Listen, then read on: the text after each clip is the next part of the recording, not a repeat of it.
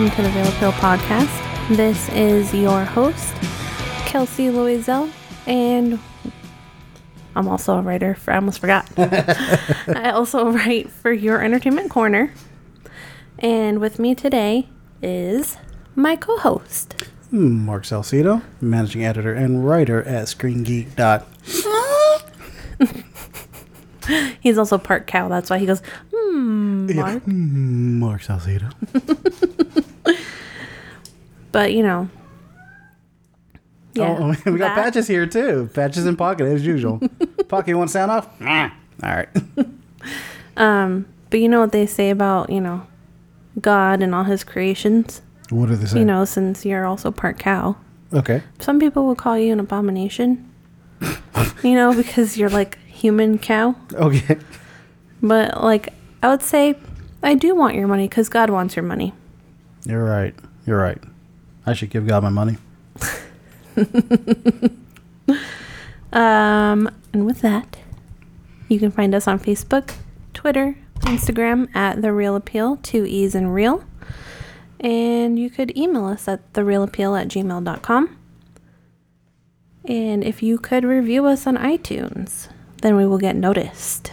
Notice, notice, notice. Yeah, not notices. I don't want to notice. you don't want those notifications just popping up on your phone. No, Bleep, never. bleep, bleep, bleep, bleep, bleep, bleep, bleep. Um, this week, we are doing our usual news. Uh, our recent review is Fast and Furious 9. Our variety time, Berserk Tribute Review Part 5. Part You know. five. We're coming up to getting close to the end of it. Yep. Um, and our geriatric cinematic of Repo Man 1984. There was an actual, I think there was like a more recent one that came out in 2010. Yeah, there is another Repo Man um, with Jude Law and Forest Whitaker. I don't know if it's Repo Man or Repo Men, but yeah, Hmm. so it's that- probably not the same. no, no, no, that- no, no. That's a way different movie. I mean, the title says it, but like, it's still a different movie. Yeah. Uh, and Mark, what's our topic? Uh, the topic for this week is what the fuck is going on, which We may never know. the like that Tootsie Roll Pop commercial with the owl and stuff. Oh yeah. You know what I'm talking about? Okay, because something they don't know. no, Okay. I've seen that commercial a All right, lot. The world may never know. Yeah. um. So, uh, Mark, what's going on in the news? Uh, so yeah, so what happened uh, last Thursday? Actually, um, Conan O'Brien had uh, his late night show had finally come to an end. Um, Conan O'Brien was on NBC for a number of years, and you know he was on like the Late Late Show, and then he took over the Tonight Show when Jay Leno left, and then was unfairly booted off for Jay Leno again, and then found a home on TBS. Um, so Conan O'Brien, who had the longest tenure as a late night uh, host, officially ended his show on TBS uh, just this past Thursday on the 24th. Um, it was his his whole career is like 28 years, crazy, crazy career. Um, so during his final monologue, O'Brien admitted that it was like very hard for him to grasp like this is the end of a show, and, and I'm sure um, I don't know if I don't know if I don't know if TBS is the one that ended it or he's the one who en- ended it. But like, if he wanted to, he could have found another home somewhere else. My understanding is that he sees uh, late night talk shows as like a dying kind of like thing. I mean, I know there's like there's what Fallon, there's Seth Meyers, there's uh, Stephen Colbert, and then Jimmy Kimmel. Mm-hmm. And who does uh, who does after Fallon? Oh no, um, what's that dude's name? Co- that that British guy nobody likes. James Corden? Yeah, James Corden. So like, there's that, but like those ratings are like always like They fluctuate. they fluctuate a lot. Um, so Conan had said, uh, "It's hard to believe. It's hard to say. It's our final show on TBS." Uh, he told us in front of an audience uh, at the Largo out in Los Angeles. He added um, that he's done about four thousand hours of television. Um, every night, I always said, "Tonight we have a really great show," and I have to tell you. Uh, I was often lying, but tonight we have a really great show, and if we don't, we are. what are you going to do about it? I'll be gone. I'll be long gone. I'll be long gone. Um, I did watch uh, some some like because I don't have cable television. so I'm watching just like a lot of clips from like YouTube and stuff like that. And I know, which is like, I'm the problem because the ratings, you know, TBS don't read the ratings off YouTube and shit. Um, but during his final week, he had Seth Rogen, uh, which Seth Rogen, like, it's, you guys had to see this video. It's really funny how Conan, Conan O'Brien was like, I have all this spare time. What do I do? You know, he's asking Seth Rogen. Seth Rogen's like, hands him a joint like here like this is what you can do now and he actually like just smokes a joint on uh, on stage um, he had bill hader on and bill during his interview paul rudd had like got on stage and shit like that and he he had to do it he did the long running gag of showing mac and me on conan o'brien he's done this every single time that he's been on conan o'brien i don't know if he's done it on other shows but this is like a long-standing joke. Mm-hmm. I showed Kelsey this, and Kelsey was just like, "What the fuck is this movie?" um, Jack Black came on. Uh, Will Ferrell, uh, you know, helped Conan kind of do his final show uh, via Zoom because he was uh, shooting a movie out in New York. Um, Jack Black, he did like this. There was they were gonna do this skit where by the end of the skit, uh, Jack Black was going. It was like this big. I think it's supposed to be like a musical number or an action piece or something like that about like Conan's like final show. And at the end of the show, Jack Black was supposed to get injured, like as a gag, but he really got injured. Oh shit! Like he like busted up his ankle or some shit like that. Oh. So like they couldn't do it. He like walked in with a cane and like uh, like a boot or whatever. But he like Jack Black like sang to Conan. It was like this really like epic like Tenacious D level like type singing and shit like that. Um, and that was like, you know, Conan at the end of the show, he pretty much gave props to like his writing staff, producers, uh, his wife, all the people that like helped push him to like like Lorne Michaels is the one who, uh, when David Letterman left, they were trying to find like a new host, and Lorne Michaels was like, "Well, what about this Conan O'Brien kid? Because Conan O'Brien used to write for The Simpsons and SNL, mm-hmm. and at the time, people didn't know who the fuck he was. He was like, "Who's this?" Mm-hmm. You know. Um, but obviously there was something because he's been doing late night for like 20 years. I I'm a huge Conan fan. Like when uh, Jay Leno left the Tonight Show. Mm-hmm. Um, you were happy about it for one. yeah, the way the way how things are, it's kind of weird. Like the way how I don't know if it's like, I, I think it's like a matter of like principle. But whenever a late night host, uh, like who owns like the oh, sorry who's on the Tonight Show or like the Late Show, like CBS or M- NBC, right? Mm-hmm. When they're gonna retire, the next in line is the person who has the show after them. So like let's say like Stephen Stephen Colbert does uh, um, late night or whatever the Tonight Show, mm-hmm. whatever it's called. Um, so if he left, Seth Meyers would automatically get that chair, oh, unless okay. he goes like, "No, I don't want it." So when Jay Leno left, Conan O'Brien automatically got that chair. Mm. Okay, so when he got that chair, Jay Leno didn't want to leave. but like NBC kind of like pushed him out because they were like they they were like, dude, you're like you're old, like things are changing, humor's changing, and everything like that. Yeah. So they pushed him out, but they gave Jay Leno another Tonight Show at ten o'clock, mm-hmm. and when that happened, people didn't weren't watching it. They just stopped. They and that's how Conan's ratings dropped drastically, and like whenever it's a new host, you have to give them time. You have to get these people like time to like get used to this host, yeah, like to like warm up too, right? Yeah, yeah, because like some people like they don't stay up to like twelve thirty to watch stuff. They stay up, they stay up to a certain point, then they go to bed. Um, they didn't give Conan time to like get those ratings back up, so they so NBC convinced Jay Leno to come back. Mm-hmm. This is one of the reasons why I hate Jay Leno. They asked Jay Leno to come back, and Jay Leno said yes and they kicked Conan out. and guess what? Ratings didn't change at all. They mm-hmm. were still shit. so then he left shortly after again, right? Yeah, he left, and when he left, um, at the time, uh, Jimmy Fallon had taken Conan's spot. Oh. So when Jay left, Jimmy Fallon was off for the job.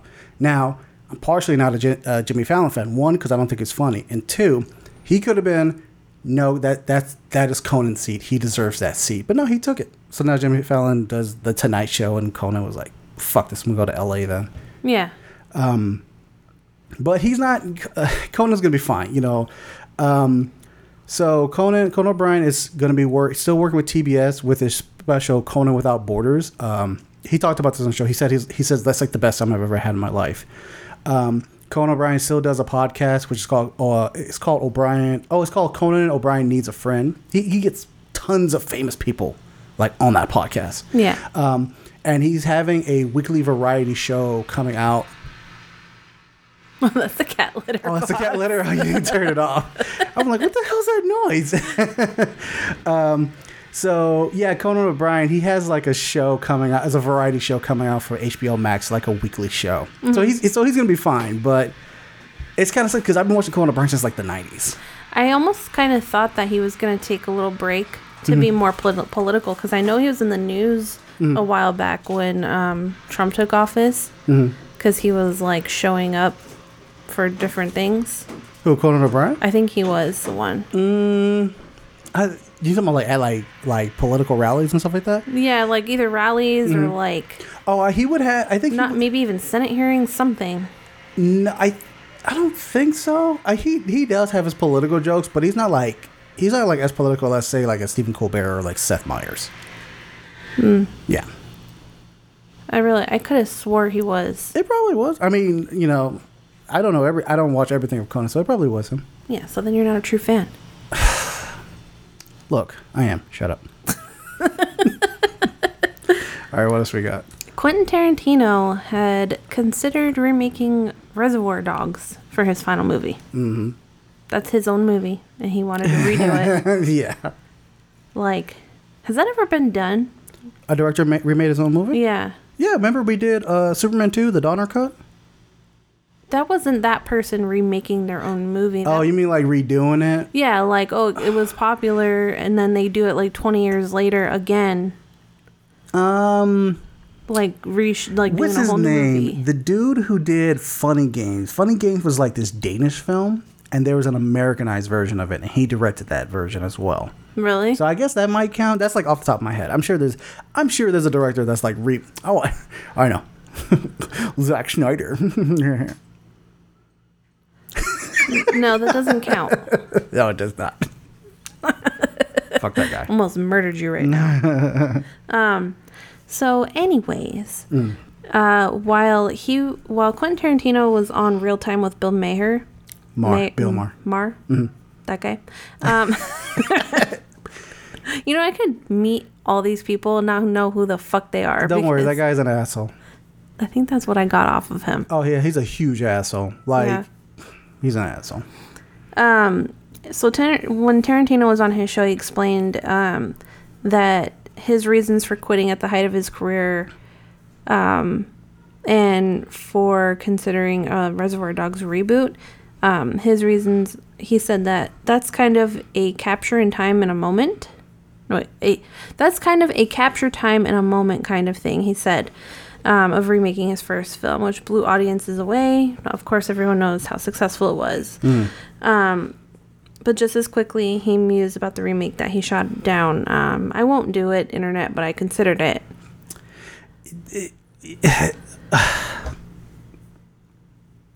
I have my issues with Tarantino. Like I used to be a die-hard Tarantino fan until I started seeing like the cracks within his films.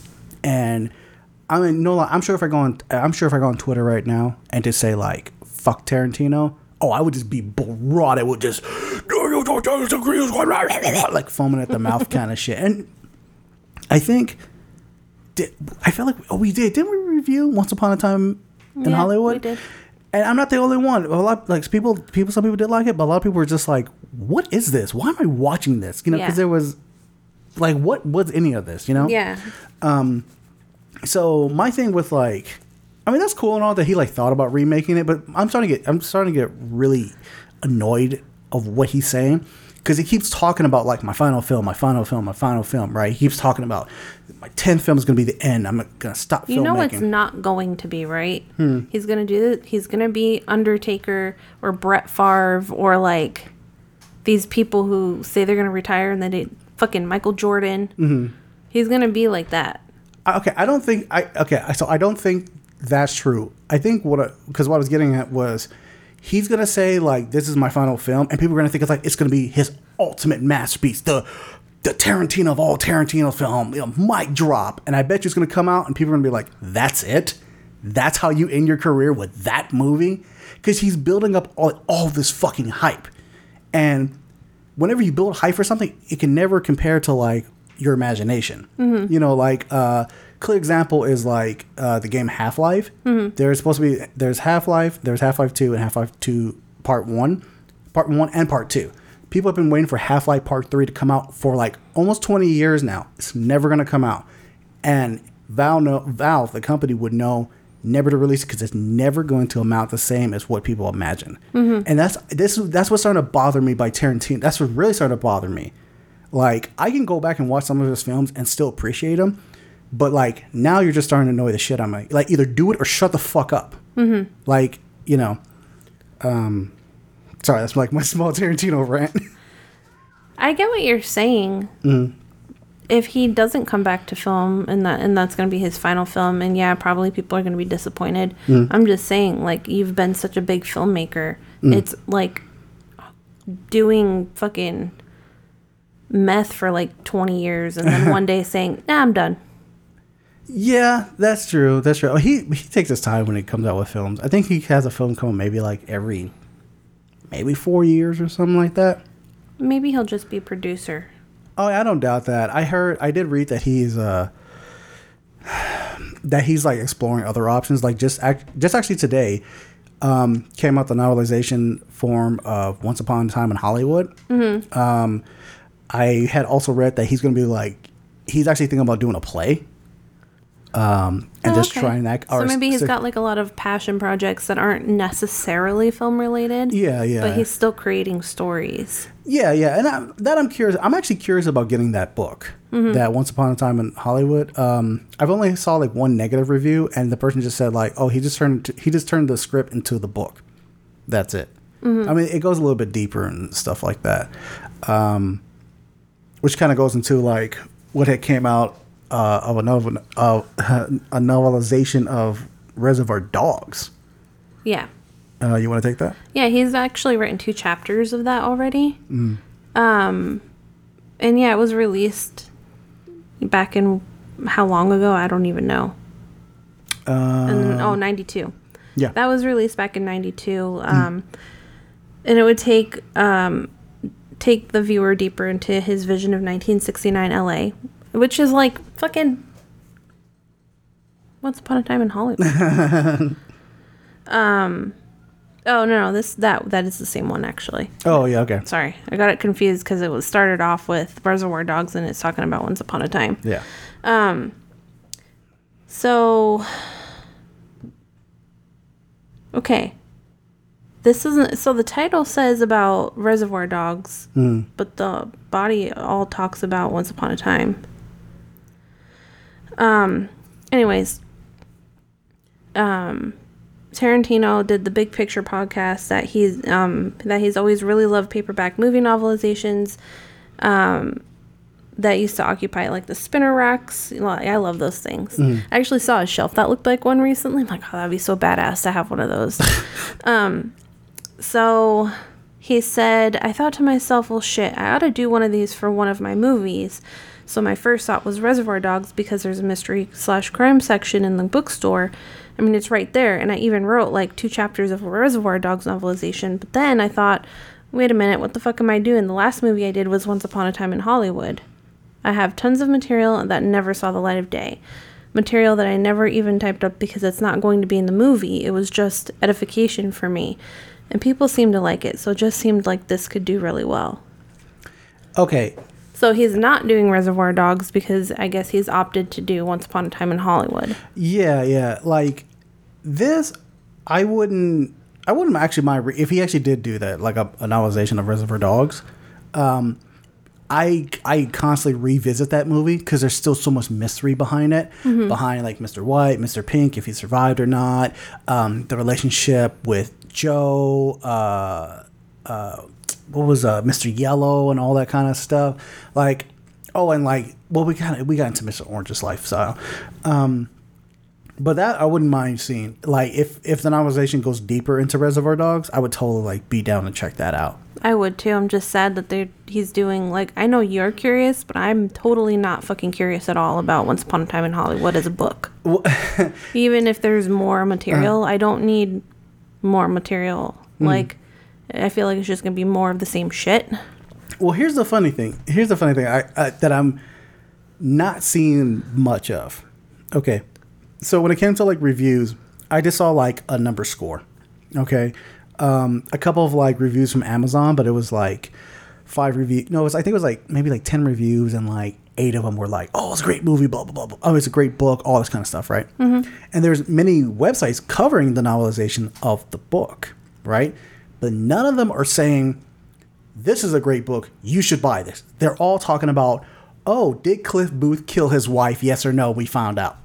And like that's it. And and that's the thing. I'm just like, you're okay. Like, You're probably Tell me just gonna read that somewhere. yeah, yeah, yeah. Like, and that's the thing. Like, I, I read it and I was just like, oh, okay, all right. And so like my interest in reading is just kind of like slowly just like dwindling away. Like, all right, well, I mean, the story wasn't really that interesting to begin with. Exactly. Um like no one's telling you anything that's gonna make you, that makes you like have to read it. Yeah, yeah, exactly, exactly. You know, because anything that I had to read about it, I already read about it through like slash film or Variety or whoever revealed, you know, how Cliff Booth's uh, wife died and like his back. Like they even went into detail in his background. I was like, oh, I definitely don't care now. so Um, yeah, I'm like I haven't even seen Reservoir Dogs yet. I haven't showed you that one. I know I, I have shown you uh, Pulp Fiction. Yeah. And I liked that. But Hmm. I'm saying Reservoir Dogs is one of those movies that every time it comes up, Hmm. I get a little kind of like excited just hearing the name because everyone says how good it is and I Hmm. know you haven't shown it to me yet and I know it's going to be good.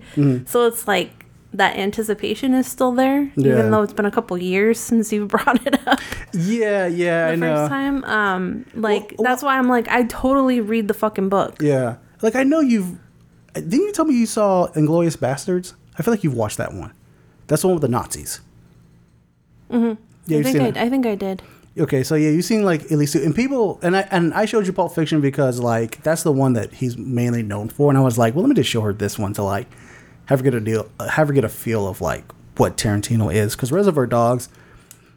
It, to me, t- I to me, Reservoir Dogs is like his best work. I like it, even though it's his first film. But I like, I think it's his, the reason why I enjoy so much is because it's so raw. It's like you can see like, okay, this dude is gonna go places. This this dude is gonna sh- change shit up in Hollywood. I'm You so see his, yeah, you saw his raw potential in that film. yeah, yeah, and I, and then Pulp Fiction was like, okay, he better like refined it. He has more of a quality to it. And he's tr- doing something different. And then from then on, I was just like, all right, now he's biting this movie. Now he's biting this movie. I've seen this movie. He's biting this movie. That movie looks pretty, but why do my fucking this, this is my that's my comment on Hateful Eight. Like that movie looks pretty. That's that's that's my only review. It looks pretty. So he's, you know, like uh, M. Night Shyamalan, in a way. No, because I can. No, no, no, no, in a way where you're just like, oh, he has so much potential, but he fucked up that movie. Oh my gosh, Like he has so much potential, but like, what the fuck is he doing with this Yeah, movie? Yeah, I know. Jesus, that movie old. But it's funny because he has a movie coming out too, and we saw the trailer. Remember, we saw the trailer, Yeah, and you're like, "Oh, I want to, I want to see it. Like, I want to, want to see it, Mm-hmm. But I'm scared it's gonna suck like all his other ones." God, his movies are like his movie Split is good, but that third one in the Unbreakable trilogy, I can't remember what the third one's called now. Glass. Glass. Oh, I have not watched it. I refuse to watch it because I've read reviews going, he fucked up the whole trilogy with that one movie, and I'm like, I wonder if there's, I wonder if directors ever respond to that. Like, I wonder if he responded to that, oh, like to that particular like re, uh like reviewer or something, or like he did like that idea that he blew it up. I would imagine I they There are some directors who hear that kind of review Yeah. and then they're like, "Oh shit, I did fuck it up," and they'll actually say it like, "Yeah, that's a regret of mine." Shyamalan's kind of not like that. Like he, his head got big with Sixth Sense, um, and then he was just like this golden boy. Like he couldn't do, he could do no wrong. You know, he did Unbreakable, could do no wrong. And then he started. Then he did signs, and people were like, "Wait, what?" And then like it started going because he because when I think when he started in Hollywood, he was maybe in his early twenties. So already that ego was like huge. Yeah. And you can tell he was one of those writers, directors who would, and people weren't like, "Hey, you should probably not not do that because it's going to be bad." You know, that's because that's how Hollywood is. If Yeah. there's a talent, you have people have a hard time saying no to a particular person because they think they're going to offend them, or maybe they don't see the vision or some shit like that. And of course, they're like, sometimes they get shot, they shoot themselves in the face. Or the they're foot. like, no, let me befriend him, and then he'll carry me with him. Yeah, yeah, that's, exactly. That's exactly the reason. Yep, that's that's like Trump, you know. yeah, exactly, exactly. um, all right, uh, we done? Yep. All right, what we got next? Now we are going to do our recent review of Fast and Furious Nine. I used to live my life a quarter mile at a time. But things changed. I'm a father now. I will always be in your heart. Little Brian, I have a gift for you. Your daddy gave me this. Now I'm gonna give it to you. it's very special. It's for protection from what's coming.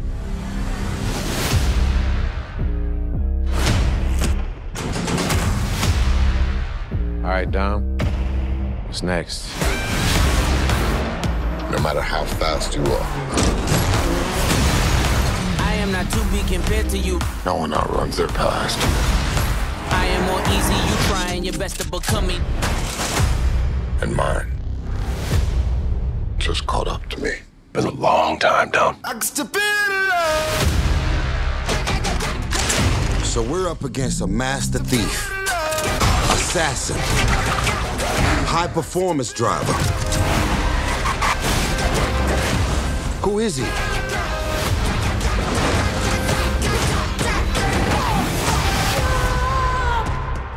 Jacob is Dom's brother. Your whole life, you pushed yourself to be faster than Dom, smarter than Dom, stronger than Dom. But could you kill him? Because I'm ready if you are. The synopsis is Dominic Toretto and the team come together to stop a world shattering plot headed by Toretto's brother Jacob. Why is it spelled with a K? That's how they spelled his name. I I checked. That's how they spelled his name in the movie. Jesus Christ. I know, right? I think a white woman wrote his name. okay. Um, directed by Justin Lin, written by Daniel Casey and Justin Lin. It stars Vin Diesel, Michelle Rodriguez, Jordana Brewster, Tyrese Gibson, Ludacris, Natalie M- Emmanuel, uh, Sung Kang, and John Cena. John Cena's in this movie. Well, you know, there was a rumor about it. I didn't see him at all. I didn't definitely didn't see that hunk of a body hanging from a wire just going from building to building. That huge ass like fucking Terminator character just dun dun dun dun dun. I know. Why has nobody cast him as a Terminator? I don't under. He is a. He's a, Termi- he is a a Terminator. He's a straight up Terminator. Um. So what did you think? About this movie? Mm-hmm. Holy shit! Did it live up to I everything you loved wanted? it. I loved it. It was so fucking stupid, but like that good stupid. and like they knew what they were doing. It wasn't unintentionally Mm-hmm. good stupid. It was intentionally good stupid. Yeah, it this movie.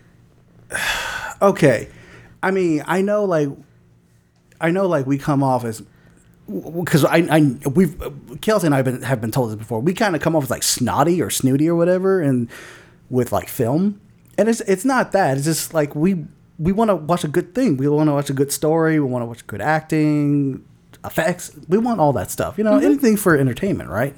But we also love big dumb action movies. You know, or just like you know cult films and stuff like that. What, like what was that movie we saw last week with um, Roddy Piper? Oh, um, hell- hell comes to Frogtown. No, Hell Comes to Frogtown. Yeah, that's what I said. You said well. No, I said, oh, um, hell comes to Frogtown. Oh, okay. I think you said well. I was like, what? Yeah, That- that- gr- that's a great '80s movie. Anyway, Anyway, I I enjoyed this movie. I think I love the fact Justin Lin came back and was like, okay, I got to finish off this franchise. You know, I, we got to I got to do this, right? Yeah, this is like phase one of the Fast and Furious franchise. seriously, seriously. Um, yeah, this movie's a lot of fun. It's like it. One thing I really enjoyed about this movie is that it wastes no time to get into the action. It's like here's Dom, here's Letty. They have a kid. That, that's in the trailer. You know, he, they have a kid and they get visited. Hey, you know, We need your help. we need your help. All right, and I think within like maybe ten minutes, I think ten minutes of the movie. No, I'll give it. I'll say fifteen minutes. Within fifteen of the fifteen minutes of the movie, boom, we're right in action, Yeah, right? Mm-hmm. And it's like, it's it's good action because from what I saw, because I saw some behind the scenes clips, uh, behind the scenes clips, um, Justin Lin used a lot of practical effects, which was something that was missing in these movies. Because I know like the action has to get more ridiculous, more intense, more wild and stuff like that, like a giant submarine or car jumping from building to building and stuff like that. But you have to like mix special effects or CGI with practical effects, and it works. And you have to me- have the mesh well. Otherwise, it just looks too cartoony. This movie looks a lot less cartoony, like uh, the Fate of the Furious. Um, so I, it looked it made it made it it made it good. It added weight to like these cars doing these tricks and stuff like that. Um, what did you think about it? I actually really enjoyed it. Um, you kind of see people that you haven't seen in like I don't know, mm-hmm. fifteen years, mm-hmm.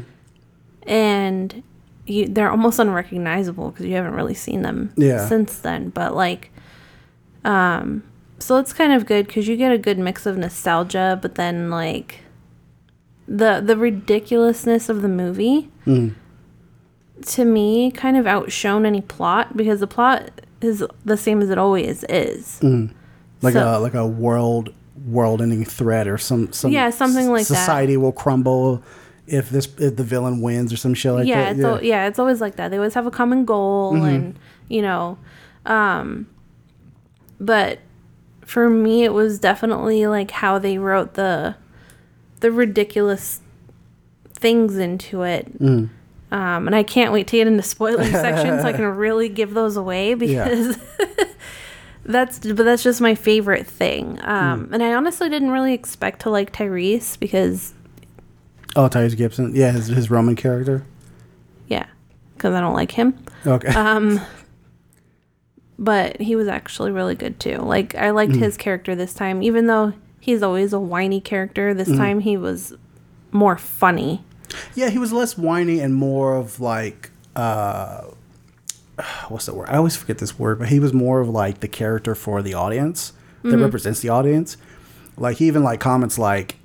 We should be dead. Like the shit we do, we should not be living at all. Yeah. Which is which a lot of audience. It's like almost like breaking the third wall. Yeah, yeah, yeah, yeah. I mean, a Uh, fourth wall. Yeah, the fourth wall. Yeah, and like, yeah, that's like a thing that I said. I'm like, they should be dead. I don't understand how they how they survive. Like, this makes no sense. I, without giving it away, no, there was one character you're like, how? What? He was just in that car. yeah. Um, one thing, one thing that I, I will I will give up to uh, Justin Lin and Daniel Casey. Um, uh, like yeah, there, there's a plot. It's a world-ending threat, society crumbling threat, and everything like that. But like the whole like how it kind of meshes with um, the like the family con family conflict between uh, Vin Diesel's character and John Cena's character. I think it worked really well like I'm not gonna lie, there was like a couple of emotional like gut punches. I was like, oh shit, that's that's pretty sad, you know. Yeah. One thing this movie did, and this is not a spoiler at all. I mean, they obviously it- this is going to be an aspect of the story, and surprisingly, I'm, they've never done this before in these past movies.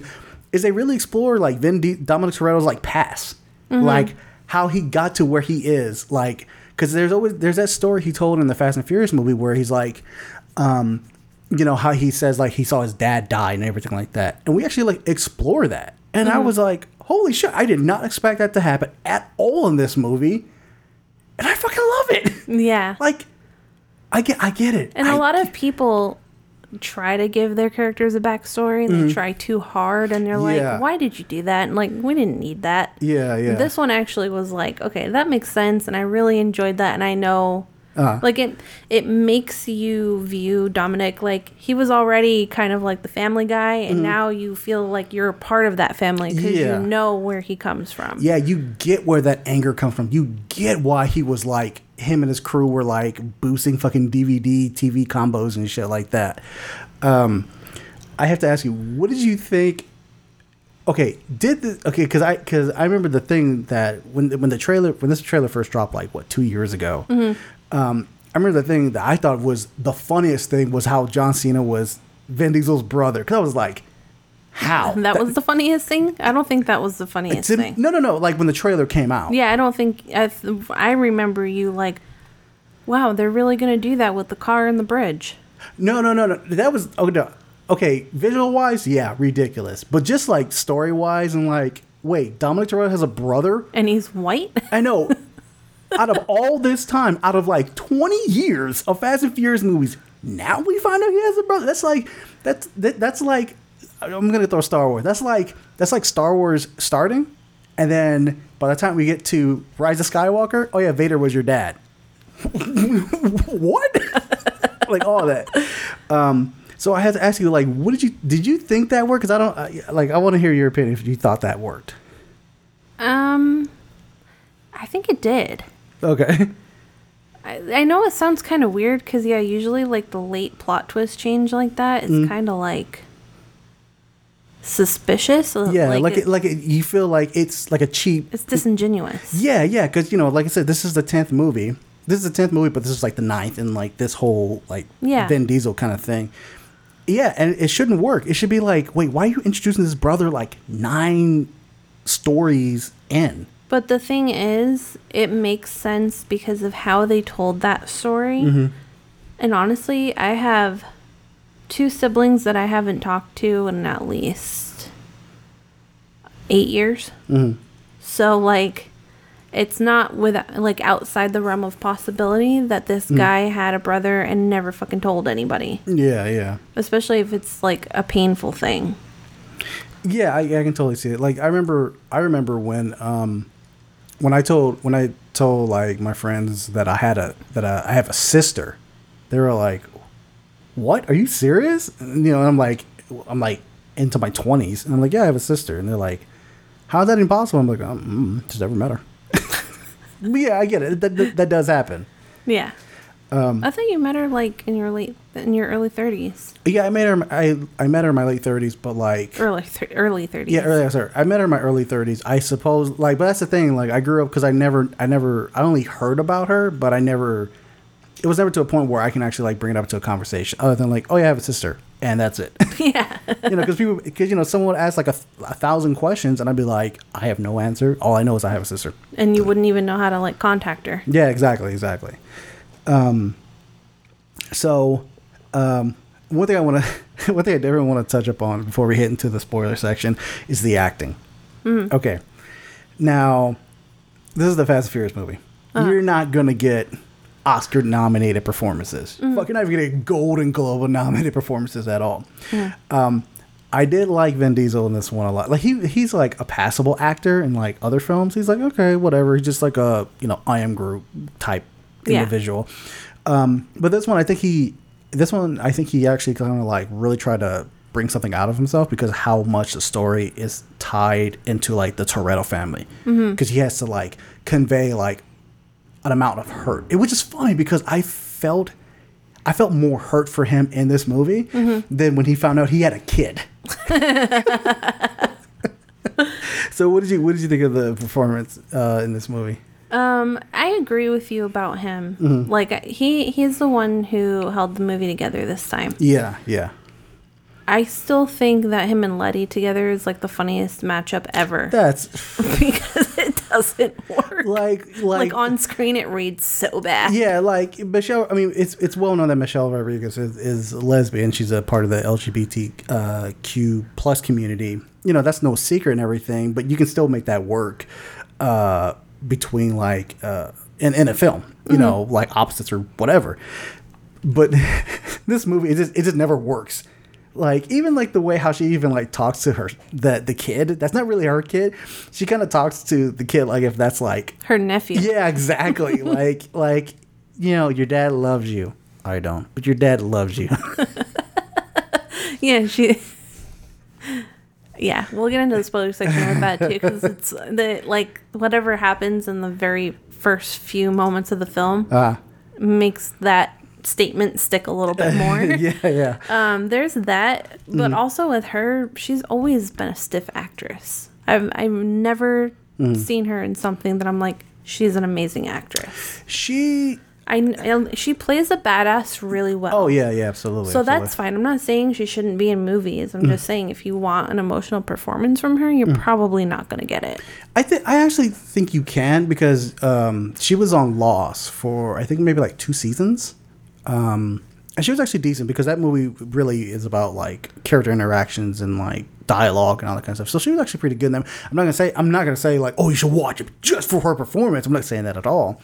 I know she has the capability to do it, but it seems like she um, either her or her agent they don't they don't come to her and be like hey you want to like I want you should do this because this is like character driven or stuff like that. Like I think she knows she knows her wheelhouse and she's like, all right, I'm just gonna stay comfortable like being this badass, you know, action star or whatever. Yeah. Um so we can get into the spoiler section. Mm-hmm. All right. So here's the part. We get to the spoiler section. We're gonna talk about uh Fast and Furious Nine or F nine, the last the the Fast Saga. There we go. That's another name I keep seeing what's it called.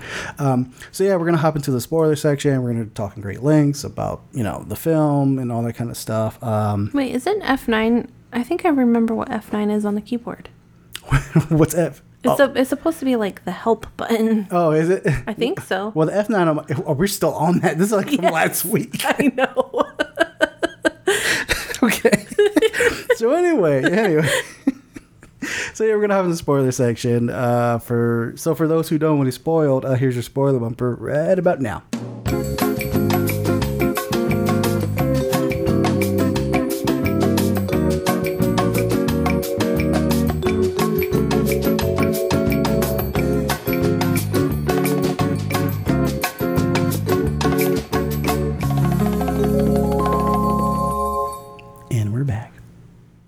When I move around a lot when I'm dancing to that song, Mhm. my headphones are like squeak, squeak, squeak, squeak, squeak, squeak, squeak, squeak, squeak, squeak. um, okay, so let's let's talk about let's talk about that beginning. That first, the, let's talk about that first five minutes. Okay. So talking about Michelle Rodriguez again, you were like, "Oh yeah, she talks to that her son like it's her nephew." yeah. And then the people show up, the crew shows up, and they're like, "Hey, we need your help. We know you got out of the life, but like, we need your help." And she's Mhm. like, "All right, I'm totally fucking in. Like, Yeah. you know, this is not our life, Dom." Yeah, And yeah. she just leaves. yeah, she's like, like- "Okay, don't love you. Bye." like you can tell, like you can just picture in her head that she's just going through all of like the mother thing she has to do for this kid that's not her. That's that was a product of like Dom sleeping with somebody after he thought that she was dead and everything, and it's like. All right, I'm in. Like, just no hesitation. I'm in. Let's do it. um, and then uh, I don't I don't know why I was distracted by the fucking bike on the dirt. Every time they were on the dirt, and the bike was always fishtailing and stuff. Like, Mhm. I don't think those were really great chase scenes. Oh, yeah, at the beginning? Yeah. Okay, I will do some pushback on that. Okay. The reason why is because apparently what that scene showed me that you too can catch anybody in midair with your car. Not just that scene. there were at least three other scenes where Dom was catching someone with his fucking car. Mm-hmm. Yeah, that's, that movie proves that you can use your car as a catcher's mitt. Just that simple. Like It's just that simple. I remember we got out of the movie and we were talking about that, and I Mhm. was like, they should make a short where Dom is teaching his kid how to play catch, but he's using a person and they're in cars. No, no, no. This is what I'll say. Th- No, I wouldn't say. Well, yeah, we can use that. No, actually, you know what? Okay, so here's the short. Here's the short. Right, it's in stages as he gets older. Right. Okay, it's Dom playing catch with his kid, like with a catcher's mitt, baseball, just boom, boom, boom, right? And then he's like early teenager, right, or some shit. Then he's like teaching him how to drive with the, with the ball, like boom, boom, boom, same thing, right? And then he becomes a young adult. Then he moves up to like animals, dog, cat, goat, catching it with a car. Boom, boom, boom. Then, as as his son Brian is about to become a man, you know, have his first kid, Dom teaches him how to catch people with cars.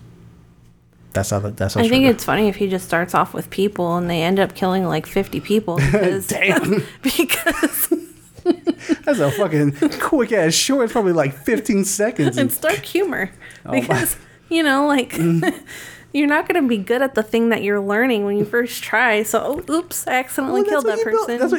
that's That's okay, son. Don't worry. We all make mistakes. I You know, know. pick yourself up by your bootstraps. Yeah. We'll try it again. Remember, it's about family. Um, all right, so so so action. So stupid. um, so the action. Let's let's start with the action. Okay, is there anything in the action in, in this action set piece that like stuck out for you that you were like, that's good. I like that. That's dope. In the beginning. the jungle one, the jungle uh, one. Oh, I mean, I like that one. I Mm. honestly, there was so much action; they all kind of meld together for me. Mm, okay. Um, there's a lot of cool stuff. Uh, I just it's hard to like remember it all because Yeah, one, it was a long movie. Yeah, it's like yeah, this movie's like two and a half hours. I think it's like two hours and like twenty minutes. Mhm. You know, which I think is deserved. It's not like fucking in the heights where you're just like, oh god. but uh, yeah, I think I, I think the two hours and twenty minutes is like just fine. I think it yeah, out like it fine. wasn't too long for me. I'm just saying there was so much Mhm. that a person like me who already has memory issues is not Mm. going to remember. Like, Mm. oh, that thing in particular. I can remember certain scenarios that were kind of cool. Okay. Like, um, Ludacris and Tyrese were out in space in the fucking car. Oh my god, that's the funny thing because that's not even the most ridiculous thing in this movie is when they get because there have been rumors that like oh do they go off in space they gotta go off in space all that kind of stuff and that's not even the most ridiculous thing that happens the funny thing is that's like the way how like Justin Lin had did this is like that's like the the the space travel scene happens towards like the final uh like climactic battle or Mhm. action scene Yeah. and the the thing I actually liked about, I think this goes to like how good Justin Lin knows how to direct action. Um, that he can have a scene where it's like a car chase. You know, these cars trying to stop this truck. Have that really intense, and yet the scene where he's with where Tyrese Gibson and and Ludacris are in space. Like the break, like let's take a small break and watch what's going on in space right now. Even though it's totally ridiculous, let's take a small break, and that's the thing that worked so well. He's just like, I can totally see that. Actually, those big fucking magnets were my favorite things about the car chases. Oh, that shit was so fun. That I would say that's that's on par with like the bank heist scene. I think in Fast 5 Mhm. where they they had to like uh, rob a bank. And they just pulled the whole safe out of the building. Oh, and yeah, just dragged and then dragged it through the city. That's like on par with that because it was just so bonkers. Yeah. Yeah, I remember that. Mm. Um so for, okay, logistics time. Okay?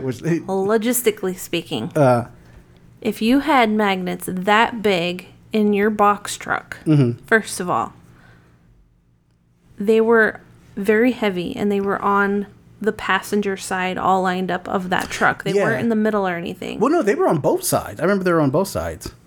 I only saw them on one side. They were on. Bo- I remember on both sides because there's that scene where like Letty is like driving and then she tur- she cranks it up all the way and it brings the um, the light poles down on both sides of the street.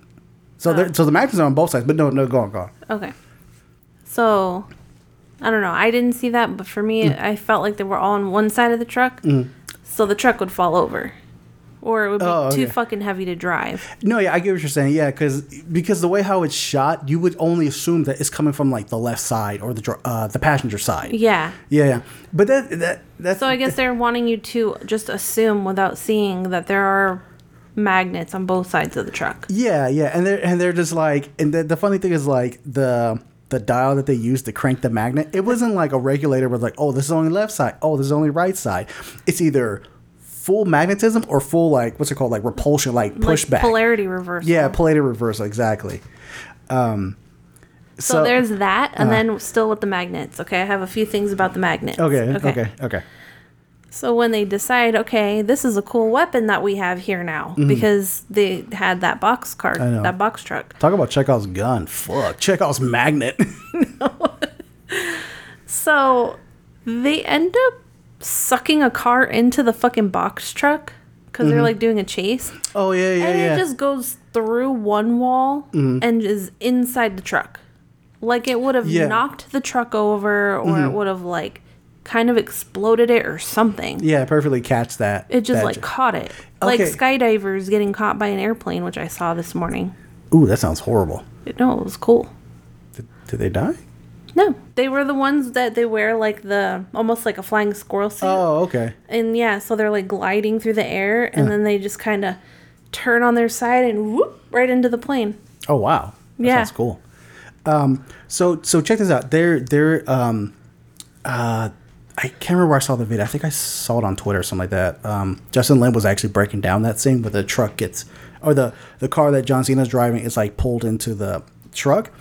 So that's that's that's actually practical effects. They actually got a car, drove it, and they pulled the they pulled it with wires into the building. So when it goes into the building, mm-hmm. that's it's really being pulled into a building. Mm-hmm. And they did they they shot on the other they shot on like I don't say like the other side of the street, but kind of like the same thing, like to kind of give you the idea it's on the other side of the street, mm-hmm. and just pulled the car uh, across the building into the truck, mm-hmm. and they just like spliced it perfectly. So it's like like straight through it Yeah. which that's why I'm just like, damn, that's why this movie's dope because it, it's fucking practical. I mean, of course, they add like a little bit of like CGI to like make it mm-hmm. look more dramatic or a bit more glass or like whatever. But yeah, they really like yoinked a car through a building. So yeah, so there's that and then also when they're still using the magnets mm. later in the movie mm.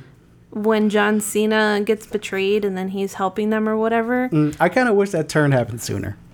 The turn? Well, because like it's, Oh, him helping his brother. Yeah, I- because that did seem a little disingenuous to me. Yeah, because he was so pissed off at his brother. yeah, he was so adamant of like, fuck this, fuck my brother. Like, you gotta live in my shadow. And it seems like he would be smarter than the guy he was working with. Yeah, You know what I yeah, mean? yeah. So like to Yeah. me that wasn't written very well. Yeah, like the whole thing with like Cypher, like convincing the other dude, convincing I can't remember the actor's name. But he was like Belgian or something. yeah, convincing him to like betray John Cena. That was just kind of like, really? That like we're just right there. Like it felt like that could have been played uh played out a little bit longer. Yeah. Um so they stick the front end of this car to the back of the tank looking truck. Yeah. With the magnet. Yeah, And I'm like, the magnets are so strong that if it's holding on to a car, it's probably going to continue to suck other things into it too. yeah, Like that logistically. yeah. It should be like just magnetizing everything around it. Yeah, and then they finally let go of the car when John Cena's in it and he Mm. uses it to get away. Yeah, But like, I don't know. Fast and Furious. I like I think like I did honestly I'm saying these things, but it honestly doesn't bother me that much. Yeah, you because- just like you have that like, logistic mind kind of working on it at the same time. like yeah I- like i see these things and like the logistics exists at the same time that i'm like i don't fucking care because i like this movie Yeah, yeah, yeah, yeah, yeah. yeah, I mean, obviously, it's like this. I mean, obviously, none of this shit could like happen, but you know, you can't help because like even I'm thinking like the parts where the parts where like Dom and and Jacob used the car to like try to stop it, the truck from moving, and Yeah. how it was like they were like braking enough for the truck to like lift up on this back end like a couple of times. It was just like that should never happen at all. yeah and then when it finally does go ass end over It just slides for like 15 miles. well also it looked like it was as tall as like an eight story building Yeah, like yeah. no Yeah. like they overdid the i think they wanted it to look like really like uh, uh what's the word cool. not cool um like om- ominous Hmm. or like like like it was something that's oh man like our world is gonna fucking end Oh yeah, like, yeah, yeah. I get you. there's a word i can't remember but Mm. yeah like they wanted it to look like oh shit that's a big fucking truck Mhm. and no it's not eight stories tall Yeah, yeah. yeah. When it when when they when they flipped that truck, it it honestly reminded me of uh, Dark Knight uh, Christopher Nolan's Dark Knight movie when Mm-hmm. when he uh, was actually a good filmmaker. yeah, when um, Batman had like uh, had the, had the Bat Cycle and then like pulled the wires across and stuff like that, and with a truck kind of like picks up with the Joker, it's like that eighteen wheel just like like just picks Oh, up and slams it down. It reminded me of that. I mean, you can tell that's like CGI. Well, I don't know how much of that is CGI, but like it, like I say, it reminded me of Nolan Nolan's work. Um, which was done like practical and looked really cool, but this one is more obviously more like cartoonish in a way Um, so so so let's talk about the let's talk about let's talk about the inner turmoil that is the the Toretto family. um so like I said like oh, oh actually oh, I take that back. I think the I think the first 5 minutes is actually the uh what goes on in the past. If I, if I remember correctly. Then it kind of jumps to the farm. Maybe I don't remember. Uh, so yeah, uh, a lot of this movie has to do with like flashbacks and shit like that, and how Toretto and like uh, how how Dom and Jacob were like part of the pit crew for uh, for like Papa Toretto and shit like that. Like I said, I really enjoyed those flashbacks. I really enjoyed seeing how Dominic Toretto like lost his cool and like essentially like beat the guy to death and stuff like that that caused his dad's death. Um, but how like there's this whole there was this whole thing about like the Toretto family was like um, they were going through bankruptcy. Um, that Jacob had a hand in his like his dad dying and stuff like that, like all that kind of stuff. But I like how first you just see like the accident, right? And then um, first you see the accident, and then when you come back to the flashback, you find out that like Dom kind of figured out that like oh Jacob had something to do with it, and then later on you come back and like find out that like oh they were in the hole, you know they were they were bankrupt, and then you come back and you and how um, there's that scene where Vin Diesel is like reliving that day, and he like puts the pieces together himself. Like, oh, that's what that meant. That's what that meant. And then he like finally it's just like, my brother had to make a very hard decision, and I can like now sympathize with with my brother what he did. Mm-hmm. Which, given these movies are ridiculous, shouldn't work, but it did. For the most part, it did. Yeah. I was totally on board with every single thing, mm. even the whole we're in a lot of debt thing. Mm-hmm. I'm not totally on board with how little communication there was between brothers and mm. father and son mm. if they're supposed to be that close. Because they were already so like contentious with each other mm. like the little brother looked up to the older brother and the older brother thought he was a hot shot but you never really got a sense that he was an asshole. And it seemed like everyone was like having a hard time with him like oh don't tell him don't tell him and like mm-hmm. for me that was a little like of a a hard right like Okay, I that, like they were forcing that? I, I would to, to, uh, for, for me I don't I don't really felt that it was forced because even as we're seeing like um, Toretto like in the past the Toretto that we know now it's like to me it was I can totally picture like oh I can see why they wouldn't tell him. Because he would straight be like no no we'll be fine. But even he even but he argued. was a teenager though still yeah like, but I can still like I can still picture him being like that at well he wasn't a teenager he was like early 20s or something like that. Yeah but still not the head of the family. Yeah You that- know what I mean? Like he was still very inexperienced. He mm-hmm. didn't have enough clout to mm. like okay, leave the family or like mm. see that see there that's what i think that it shows how much how much of uh don was so full of himself and i think that had that him doing that whole flashback that was like him reflecting like oh i'm not hot shit I mean, that's, but that's how that's how i was reading it No, I I get that. The whole Yeah. flashback thing is fine. yeah I I just don't like like I felt like the reveal of oh well we didn't tell you about the debt and then we didn't tell you about throwing the race and then even after you killed that fucking guy I still didn't tell you about that because my dad didn't want me to tell you. Yeah. and then even though I'm a spy now and killing everybody I still don't want to fucking tell you. Like what the fuck? Yeah that yeah that i can I, yeah i can totally agree with you on that yeah one. yeah that that's my only issue. Yeah. but it's not like uh, like it doesn't kill the movie for Mm. me but like everything else with the whole dom like the whole toretto family i really actually really liked. Okay, so speaking of like, si- speaking about what we didn't like, there's one thing I have a real big problem with this movie, and like, I don't know. Maybe maybe I just need to rewatch it because I just my brain just couldn't compute. Um, was the whole how Han like survived the Tokyo Drift crash? You're overthinking it. I, I you know what? And that's my problem. That you know what? I'll, I will admit I am overthinking it, but here- Logistics, okay? logistics, exactly. This is where my logistics is Stop coming. it. Stop it. No, no, because God damn it, I need a fucking valid explanation. Okay. Um and, and and like when the when the trailer came out and they showed Han, I remember thinking of like, why are they showing Han now? Like that would just be way cooler to reveal that later. Like, oh shit, Han's alive, right? Um, but like, I get why they decided to show that now because they wanted to sh- they wanted to give Han more purpose for his return. They to have a reason for his return, Yeah. which I thought was great. I love the fact that he had a connection to like this device that's supposed to like give anybody who has control of it like control of everything, like electronically and all that kind of stuff. Um, so I love that, right?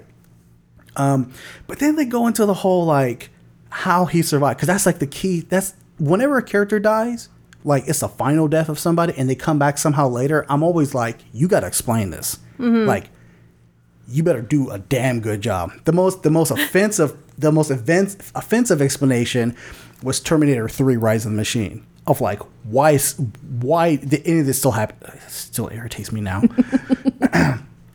but yeah, like the fact that okay, you try to explain this to me. How, how does I, what did I miss? How did Han come back? They explained it. Okay, okay. So then re-explain it to me because I must have I, something I must have missed. Okay, so you saw the car flipped over. Car flipped over. Uh, what's his name? Um, Han. uh, Han is in there. Uh, Decker Shaw is like throws the cross, like you know, he's like walking away from a car about to explode. Mm-hmm. Okay, Then you see Han with what's that guy's name? Kurt Russell's character. Yeah. Oh, Mr. Nobody. Yeah. Okay. And he goes, "Yeah, I can make anything look real." Okay. So How? I don't know. Do you know what that device actually does? That- no, no, no, no, no, no, no, no, no. You talking about the, the, the device that destroys that the the the, the MacGuffin? Mm-hmm. That MacGuffin had nothing to do with that car accident. I'm not talking about that. I said, Okay. do you know how the device actually works? Yeah. How? See, they actually explained it. They said, that, oh, actually, the way how they activated it is so stupid. It had to be that girl's DNA. I was like, that's dumb. Okay, Okay. okay, so okay, Logistically, okay. that's dumb. Yes. Okay, okay, but see that that uh, I understand why that would be a comp a convoluted, complicated answer. I understand that, but how do you explain a dude who's in the car, who was in the car, the car flipped, he was in the car, and now he's out of the car? You don't. You haven't watched enough spy movies. Excuse me. What was that one with um, Tom Cruise when he was younger, like really young? Top Gun, Mission Impossible. I don't. Was it Mission Impossible one? He's done. The, Uh, Was it that one when he um his like love interest or something or like a female spy looks like she's dead, but then they have to like give her something to bring her back because they actually gave her something to keep her like looking dead and like suppress her pulse and shit. We watched that movie. Mission Impossible. Okay, Okay. That doesn't seem like something that could have even happen either. Okay, but see, that's that's that's the thing. Like when you watch a Mission Impossible movie, you expect convoluted explanations of like scientific mumbo jumbo bullshit. This car flipped. There- Han was in the car. He was bloody, all. And then next, you know, when Decker Shaw walked by him, he was no longer in the car. Decker Shaw, Decker, Decker Shaw hit him and knocked his car over. What? you're annoying. Listen, Okay. okay. John Cena is a white Toretto. And they explain that as, oh, I didn't know there was a Nordic strain. Okay. This other thing Mm. with the car is just another way of them making fun of their explanations or lack thereof in the movie.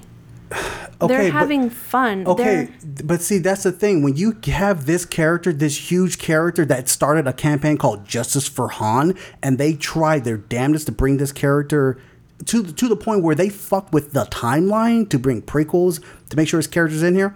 You bring him back, and you don't. The, the only explanation is, "Oh, I can make anything look like that." What do you mean? Decker Shaw like knocked his car over. Did like I can understand if like he had a team or like if Han was like not in the car or something like that. They showed he was not in the car, but we've seen Fast and Furious Tokyo Drift. He was in the car. He I can understand if the car flipped and we don't see the body at all. Then I would be like, okay, I can totally understand that. But they showed the body Mm-hmm. and he was not there. Right. Like it was like a it was supposed to be like a trick of the eye and shit. Yeah. So so I'm just supposed to take it like that? It's a trick of the eye. Mm-hmm. All right. I, I I I still I honestly think that is fucking dog shit. like I like I get Like it. I, I get what I get where you're coming from. Uh-huh. Honestly, I honestly do get where you're coming from. Mm. But I refuse to think about it that hard because it'll ruin the movie for me. But that's the thing. I'm not. It's not a matter of me thinking of it hard. It's supposed to be something simple. It, okay. Because like You can. You can. I think the thing is they don't know how to bring him back, so they tried to do something like cutesy or whatever. Okay. You know what I mean? Like Mm. the whole justice for Han thing you were talking about. Mm. You see he died. How do you bring him back? You can't. So okay, we're just gonna say this and like move on. Okay. I honestly just don't think they knew how to bring him back. Okay. Then let them. Then I'm totally with that. We didn't know how to bring him back. Then fucking say it. In other words, don't act like I'm stupid. Because that's what I got from that. They acted like I was no, stupid. That's what I'm saying. That's why I think you're thinking about it too hard. I don't think they did it like that because Mm. they think you're stupid. I think they did it like that because they're like, we don't know how to bring him back, and you can glean that from the fact that we wrote it this way. okay. You know what I mean? So they're Gotcha. making fun of themselves and like, oh, Han is back. Like we wanted Mm. him back, so he's here. Okay. We just couldn't write it. Okay. I got it. You got it? hmm I still don't agree with it. It's stupid, but whatever. All right, we're too much. We're spending too much. I- we're spending too much time arguing about something that should be like, like nothing. this is a wipe away, wipe away. Han's back. Shh. Han's back. Mark, stop. Han's back. Shh. Yeah, he's back. Everything should be okay now, right? Yeah, definitely. You know, oh, I know what. his girlfriend was fucking Gal Gadot, but she wasn't Gal Gadot in the fucking Tokyo Drift, was it? No, because Tokyo Drift took place after Fast Seven or Fast Six. I No, but remember when they were doing the flashbacks? Mm-hmm. Gal Gadot wasn't in that movie, was she? Tokyo Drift. Yeah. No, no, no, no. That was an archive footage from like from like Fast Six or something, Fast Seven or some shit like that. Oh, okay. Yeah, that's what. Yeah, yeah. They did because they did multiple. They did. They did a flashback, and I'm like, that wasn't his girlfriend. Yeah, But they made it seem like it was. Yeah, it was his girlfriend. Like they had a thing in like, f- I think it was seven. I want to say seven. They had they had a thing in Fast Seven. Oh, Yes, five Seven. They was five Seven. probably. Yeah. Don't don't think about it too hard. I know, right? Before I start getting mad. What? all right, all right, all right. All right, so what's your final take on this? Oh, so couple couple things, couple things real quick. Okay. Um, so the movie uh, domestically is made about 70 million dollars. Uh, I actually think it's more since the, at the time of this recording, but over the weekend it's made about 70 million dollars. Okay. Uh, worldwide, let me see. Uh, F9, the 10th feature film in the franchise, um, has now made $400 million worldwide. I remember I said this when we got into the car after we watched the movie. I was like, I bet you this movie's gonna make like $500 million over the weekend. Mhm. And it made close to that. Um, have you heard that what he wants to do, Vin Diesel wants to work with uh, Lin Manuel Miranda? No. He says he wants to turn the Fast and Furious movie into a musical. He wants to do a musical entry for it. I'm not interested. In fact, I hated In the Heights so bad that I now have zero interest in watching Hamilton. Oh, really? And when I was interested before because everyone loved it so much, Uh-huh. now I'm just like, nope. I'm curious to watch it, but like, n- not to take it seriously at all. Actually, I take that back. I'm curious to watch 15 minutes of it, and that's it. I'm not. I don't even care. um, uh, so even so, you know, and for for those who don't know, um, the Fast and Furious movies, the the they've got two more movies in this. Um, it's going to be called it's Fast Ten, but they're splitting it in like a part one, part two. Um, but they plan on shooting it like back to back, which very curious about that. Um, I always like it when they do that because then it feels a lot like Infinity War, like an end. Oh yeah, yeah. Like the movie's over. Now you just gotta wait like a eight, year. eight to nine months or a year Yeah. or something like that. You know, um, I, I I actually hope that uh, because The Rock's not in this movie, Jason Statham Jason Statham does show up at the like as a make credit stinger. Um, one, I'm curious to see that that moment where Han and Decker Shaw meet again. Mm, Excuse me. And two, very curious to see if anything's going to come of anything's going to come of that Hobbs and Shaw story, where there's like that secret group Mhm. that's after like Hobbs and Shaw that like Idris Elba's character was working with. I actually hope they like bring that together. They like have that together and like okay, you know, we got this and this and this and this is how like it all like mends together. This is like a ultimate team up we got to do and shit like that. Yeah. Um, have you heard supposedly who they want who they want to get for uh, in the next Fast uh, Fast Furious movies? No. So um, they uh, Vin Diesel. Let me see. Sh he wants to get. Um, I forgot the actress's name, but it's just it's this Oscar-winning actress to play uh, the abuela, uh, Mhm. the abuela Toretto. Mhm. Um, he has said that like him and J- uh, Justin Lin have talked about uh, Mama Toretto. Hmm. And he says like, well, before we get to like Mama Toretto, we gotta we gotta see like a Abuela Toretto. And I forgot he wants to get like an Oscar-winning actress to play the mother. I can't remember the fucking actress' name for the life of me right now. Um, so that, and then he wants to get fucking Sir Michael Caine to play Helen Mirren's husband. next one, I'm totally for it. Totally for it. Just fuck, just bring them in. Yeah. Just bring just them all it. in. Just bring them all in. Um, all right, so And what's your they might as well make it part of like a DC universe, but like something we actually like. Uh, yeah, I know. Um, mean, we've already had Gal Gadot in there, and Mhm. like, uh, let me let me look up the actress. Uh, I think it's funny how like how you got like so mad right now about Han. yo, Justice for Han. Come on. and I'm glad they brought him back. Justice for Han. Come on. I know. Um, Although I kind of don't like what they did with the guy he was teaching how to drift, the country boy. oh, Lucas Lucas Black. Yeah, I like that. I because he like looks like he's just fucking barely surviving in a fucking junkyard with these two idiots that are like they're smart idiots. Yeah. I um, Rita Moreno. There we go. Rita Rita Moreno. She's from um, she's an Oscar-winning actress act, actress from uh, West Side Story. He want uh, Vin Diesel wants her to play Abuela Toretto, and she's up for it too. She's like, I'm just waiting for that phone call.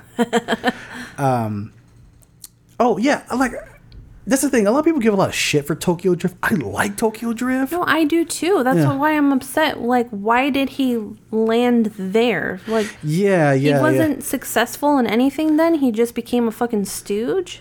Yeah, like I honestly thought like when when Paul Walker died, I'm not saying like they were gonna try to replace him with a Lucas Black character, but I thought that would have been a great opportunity to bring him into that group and then have um uh what's his name? Like little Bow Wow to like join him and stuff like that with like uh Tyrese Gibson, Ludacris, and homeboy from uh Warrior. Um Oh yeah, the guy who played. um uh Jason Tabone. Uh sorry, Jason Tobin. mhm. the one who was in uh, Tokyo Drift. I'm glad like those three came back, but I thought they would be more involved um, with this franchise than kind of like little like parts here and there and stuff. Yeah, like yeah, and not a joke. Yeah, yeah, yeah. Like I, that's the thing. Like Lucas Black, um, Lucas Black wasn't really much of a joke in Tokyo Drift. Like he was, that's what I'm saying. He was like the underdog, the guy who didn't know any fucking thing. He was in trouble and he was trying to turn his life around. yeah, And like and they made him like this dumbass hick. that's what I'm saying. Yeah. That's why I'm mad. Like I really loved that fucking movie, and I feel like they did that world of characters really wrong. hmm Yeah. Um, Fucking justice for, for Lucas Black. However, I, I was really happy to see like the Tokyo Drift like crew all back together. Yeah, Like with that moment they had, I was like, oh, I forgot that's gonna happen. I was like, oh shit. um. All right, we've been talking about this movie for a while. Uh, is there anything else? Uh, Nope, that's it. so you're all about it. I'm all about it. Everyone should go watch it, right? Yes. All right, yeah, I, cool. even my daughter watched it. oh yeah, my daughter watched it too. She was just like, I like this movie, Dad. All right, uh, what do we got now? now we're gonna do our variety time.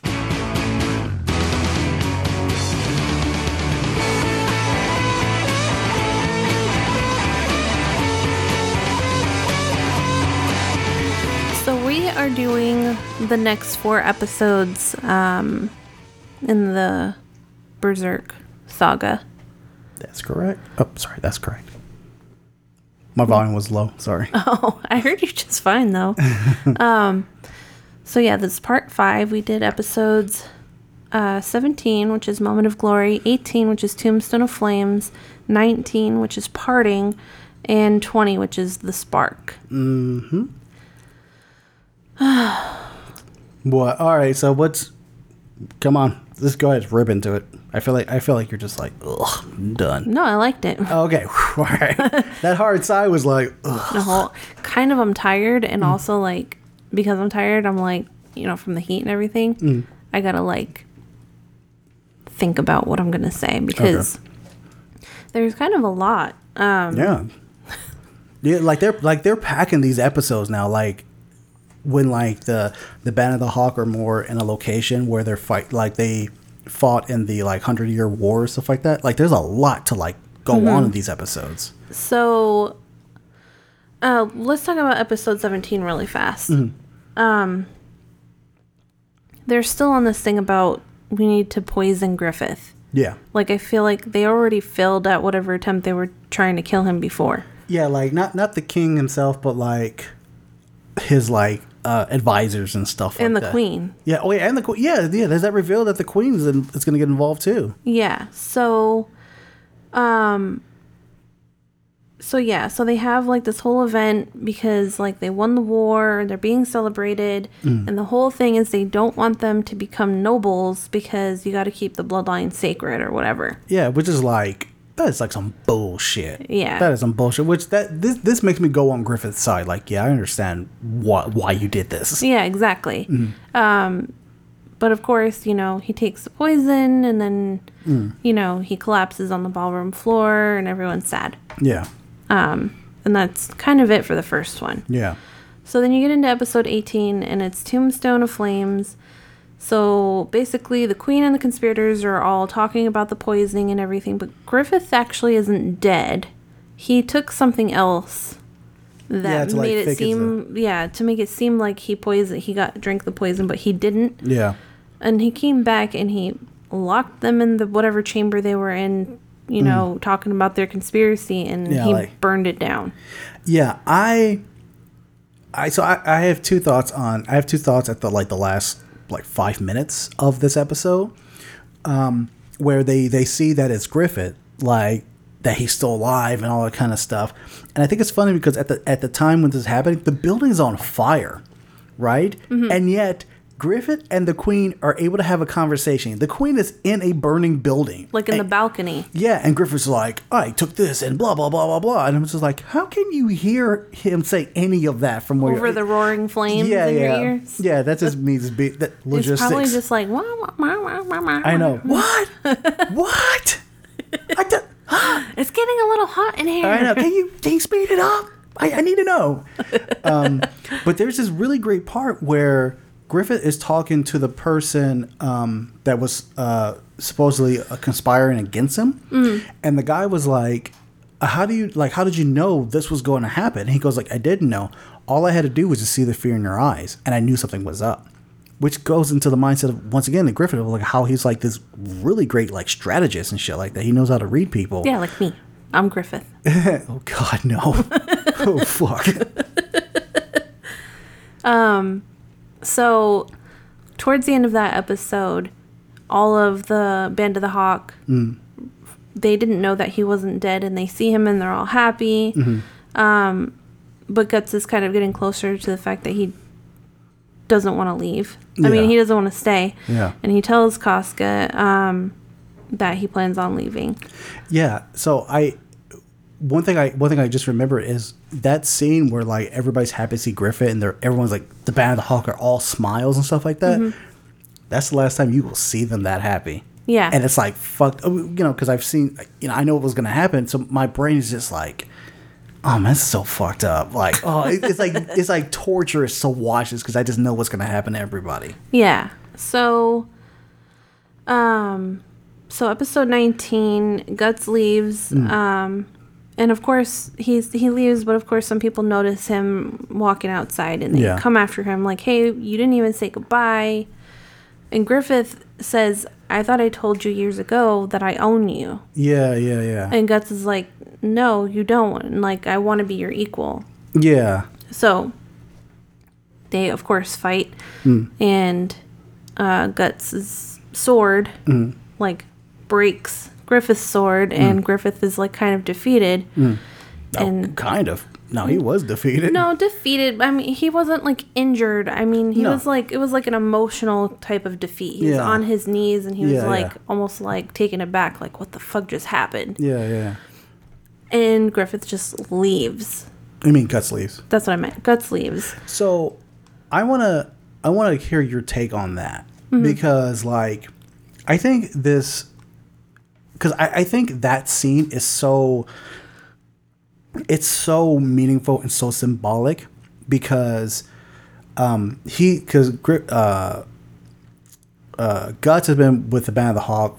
I think it's supposed to be like three years or something like that that they were Mhm. writing together, and then like how they've fought this battle. They fought these battles together. They've they've they're brothers in arms. They've saved each other's lives like countless times and shit like that. And you would think there's like a very understanding and mutual respect. Like you don't want to be here anymore. You deserve that. You know you. You've done so much for me. I appreciate that, homie. You know, deuces and stuff like that, right? Mhm. and even how guts is just like there's like that part where griffith's like you're not leaving because i own you and guts is like can't you just say bye like i would appreciate if you just said bye like yeah, because just- Griffith even um, is like in his own mind Mm. saying how he doesn't even have any emotion on his face as he's about to fight me. There's like no anger Mm. or anything. He's just like calmly Mm. stating his purpose and like there, you know, like it, this isn't out of hatred that he's doing this. yeah and it's almost like a complete role reversal when the first time that they encounter and they fought how Griffith was like like ice, you know, he was like very calm and cool and collected. yeah And Guts was like bl- like in a blind rage. Yeah, and like at that, if you remember in that scene, Guts is like narrating, like, "Oh, if I, if I if I hit him this way, I'll take him out this way." Blah blah blah blah, and you heard nothing in Griffith's head. But in this, at the end of this episode, it's all Griffith just speaking. Yeah, he's And- like if I if I come down at him at this angle, I got to be careful because I will kill him if I if I get him at the wrong angle. Yeah, yeah. So. I have to be careful, and then you know, of course, the sword breaks. Yeah, so I, I feel like you're underselling it. that sword breaking scene. I think that sword breaking scene. One, I think it looks really fucking cool. No, it was really cool. Hmm. Um, I just think it's funny. Like it was, it was very emotional and dramatic when it happened. Mm. But afterwards, Mm. because of I guess because of how Guts was like under emotional Mm. and you're used to so much blood and so much like trauma when they fight Mm. that the fact that it was just his sword breaking Mm. and then Guts just walks away kind of feels a little anticlimactic to me. Mm, okay, I see. Like like I, can get see that. I get, the that. weight of it, but Yeah. I'm just kind of like mm, okay. I can get that. I get that. I I I was seeing it as, and I like I said, visual wise, yeah, it can come off very anticlimactic because you can think, oh, they're gonna be like bam, bam, bam, like going at it Yeah. and stuff like that. Even though we kind of already got that with like the first battle, um, but I I think like I, I think because you want to see that Guts has learned something yeah, and I and, and, I, can hold his own now against Griffith. Yeah, yeah, he can be like, cause like like you said, Guts was more of like blind rage, just like swinging that sword around with all his might, taking out people left and right and shit like that, right? Mhm. Um, and it just showed how much Guts had grew, how grew up, how much he grew up, how much he um, what's the word? Uh, he grow. He has so much growth in that time, Mhm. where he can be a strategist as well, like. He knew which way to hit his sword to break it. Yeah, which angle? I know what movie he's gonna do, and then like that part to me, that part is so cool when like Griffith goes at him, and Guts like puts the sword out, and it like collides and it snaps the sword, and you see Guts' face like, holy shit, he's gonna cut him in fucking half right now, and he just like stops, right of the shoulder, and it's like this cool, like it's just a total anime effect. Where the broken part of the sword slowly falls through the air. Yeah, but like as like the snow goes, like pushes Oh, down, like yeah. so so much pressure that the air went, and like with this total anime Yeah. yeah. Um. but yeah, I like I it, it's it's cool. It's cool in in anime form and it's cool in manga form too. Because it's it's almost the exact same thing, except I believe in the manga it's in the daytime, like it's at the sunset or something, or the sun rising or some shit like It's in that. the daytime in the movie. Is too. it okay? I'm I I'm, mean, in I'm, the show. hmm I'm just picturing like it being night or something like that. Um, but obviously my memory's not correct on that one. Yeah. Um, but yeah, I just and I, and obviously how that sword, the sword breaking symbolizes sim, symbolizes how Griffith like his spirit got broke because he's never really been defeated by anybody, especially so quickly. Of just like boom, I could have took you out right there, you know, and you get to see that look and like you can almost see like how the look in his eyes is almost the exact same way when he like has his eyes set on an enemy, like where it's like piercing and this time it was piercing, but like of like being broken. Like he's so traumatized. Mm-hmm. Like his eyes are wide, and you could see the whites all the way around his Yeah, yeah, color of his eyes, and the color of his eyes are small, like they are in anime when like someone really can't cope with whatever's going yeah, on. Yeah, exactly, exactly, exactly.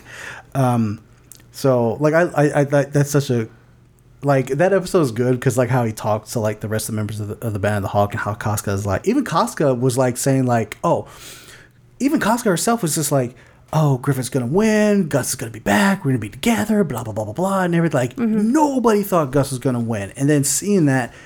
I'm sure it affected the, the, the entire the people who were there too. Like holy shit! Well, it did because um, what's the boy's name? I keep thinking it's Like- Pippin, but it's not Pippin. It's like Jordy or something like that. Mm-hmm. Um, he put it in Guts' head that he should be with Go- uh, Casca because she can't be with Griffith, Mhm. Oh yeah, yeah, yeah, yeah. and he's like, it doesn't matter if Griffith doesn't want her; she still gave her heart to him. Yeah. And then when they're at the fight, you know, she was screaming over Guts as much as she was Griffith. Mm-hmm. And that kid was like, You don't even realize that you've changed. Like in his own mind. He was saying that, like, you don't even realize that you've changed and you probably don't know when you did either. His name is uh, yeah. It was like Judeo or something like that. Uh, J U D E A U. Judah? Yeah, Judah. Okay, yeah. There's Judah. Yeah, because he was he was the um, circus performer. Yeah. Yeah. So they were all affected because they not only were Griffith and Guts, their dynamic changing, but some of the other characters were affected too because they really grew to like Guts and um, they're really realizing that one of their other leaders, Casca, was also changing too because normally whatever affected Griffith was the thing that she cared about. Yeah, yeah, definitely, definitely. Um, so then the next uh, episode. Oh wait, wait, wait. Oh yeah, yeah. So, um, so not just that, but then Griffith gets defeated. Oh yeah, yeah. Okay. and he decides I'm gonna go fuck the, the fucking princess. Mm-hmm. And then like gets all these men like chasing after him because Yeah. like you can't do that if you're not gonna if you're not married to her. Yeah, yeah, exactly. You you've uh, you've tainted the uh, the royal blood with your stank. Yeah, exactly. I'm trying to remember. There was a thought I had while watching this episode. Um, well, it's weird because it hmm. seems like he is bratty when he does it. It doesn't seem like it's calculated.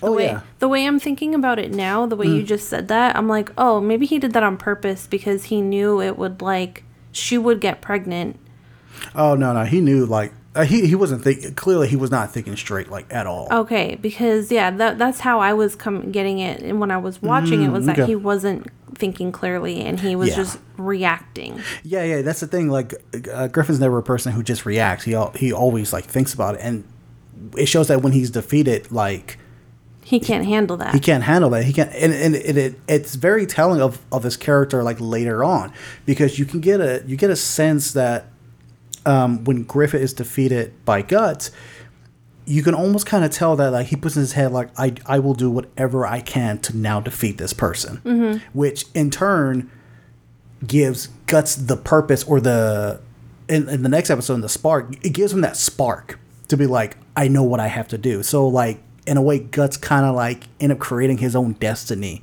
by defeating Guts. I know by he, Griffin. he did, but in the next episode, Mhm. That's where I'm just kind of like, what? like, because you get kind of like, okay, the story is ramping up in the previous three episodes, and you get to episode 20, Mm. and he's like, yeah, I know what I have to do. And I'm like, well, I'm glad you do, because I still don't know what the fuck you think you're ha- you have to do. Yeah. And like, he's training for like a year with Mm. the swordsmith, and Yeah, you because he's trying to like find his dream. Yeah. But I but the way he talks, he acts like he already knows what it is.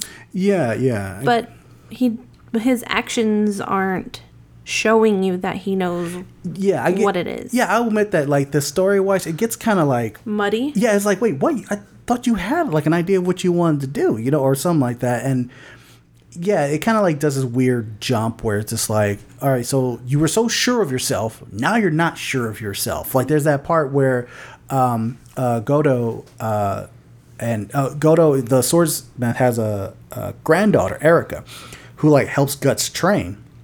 Is that part where she like has like those logs that she like cuts loose and it comes down the Mhm. waterfall, and he can't like he can't knock him out. He can't he can't do his moves anymore because he's like lost. And it's just like, dude, like previous episode, you were like you Like, you can Griffith. kill like a hundred men, but you can't like split a few logs coming down yeah, at you. yeah. So it is it is kind of weird of like what you know. Um, And not only that, but like he goes on to fight after that. He Mm. goes on to fight some dude who was in the Hundred Year War or whatever. mhm. And he defeats him, and then it seems like he's like, all right, I'm back on my path. I'm cool. I killed one guy. Cool. Yeah. Well, I, I that's it. I think he sees his path when when Godo is like, when Guts is asking about Godo, like, like how'd you get to being a swordsmith? And he's like, oh, it's in my blood. This is and this, and he says like, what draws me to it is like the spark. Something about the spark brings me to it. Whenever he's like uh, hammering the blades and stuff like that, Mhm. and Guts like sees it like, oh. The sparks, the sparks I see like between swords. Swords. That's that's my thing, and that's what. And it's kind of funny because earlier in this in this series, he was already just like, my destiny is just to fight. Yeah, but he was. So that's the thing that I'm like, okay, but you're fighting with the Band of the Hawk. Yeah. You're a fucking commander. Yeah, but he, but that's the thing. He, because he says, he, uh, he says it in the previous episode. I think to uh, what's that? What's that dude's name? Uh, Corcus. Um, Corcus had, Corcus had said to him like, because oh, because Guts was leaving, and Corcus was like, "Why don't you want to stay? You get this, this, this, this, this." And Guts says like, "I'm not about that. I'm just about the fight. I just want to get to my next battle." Yeah, yeah, I, I get that, Mm. but he should just be happy there because he gets to fight a lot. Yeah, but he that's the thing. He can, he gets to fight a lot, but like it's kind of like the whole Dragon Ball thing with Goku. Goku could be happy on Earth, but he always has to fight that next opponent because that next opponent is stronger than him. Mhm. He wants to get better. He wants to get stronger, and I think that's what Guts trying to do to fight that next opponent that could defeat him, that could kill him, that gives him that shot of life to like have him keep going. I think it would be more substantial if, and maybe it'll come up later and it just hasn't yet, Mhm. but maybe the story would be a little more substantial if he's like, okay, I feel like I've been for fighting mortal people Mhm. and I want to go after um, Nosferatu again. Mm, mm, but that you. doesn't come back up. Well, I think this kind of gives a little bit of credence to my theory. No, it Hold doesn't. up, it does. Hold up. Just hear me. Just hear me out. Just hear me out. Just hear me out. He's determined to keep fighting. He's determined to find that next strong opponent. He wants to keep going, to get stronger. Nosferatu is just like that. He wants the next fight. He wants the next. One. He even said it when he was fighting Guts and Griffith. Oh, it's been so long since I fought an opponent that's worthy of my time. Blah blah blah blah blah blah. Stuff like that's Guts. I look. You say I'm- you say it's stupid. You say it's crazy. I say it doesn't make sense and it you're wrong. It makes complete sense. It okay, sense. let me ask you this. You okay? You don't really know your father, Okay. but Mm-hmm. You've heard that you walk like him, Mm-hmm. that you kind of sound like him, Uh, that you have certain personality traits of his. okay. I think I know where you're going with this. Go on. And remember last time I mentioned it probably is his father, because it looks like like a Oh. leveled up version of Guts. I don't think it's his father. I think it's guts. I think it's guts, and I th- and Nosferatu has to have things play out so that he becomes Nosferatu. It's it becomes the whole paradox thing, and that's how that's how some animes work. That's how ma- mangas work. This whole paradox thing of just going in circles. That's all it's gonna be about life. It's going in circles, going in circles, No, going in circles. I disagree, like wholeheartedly.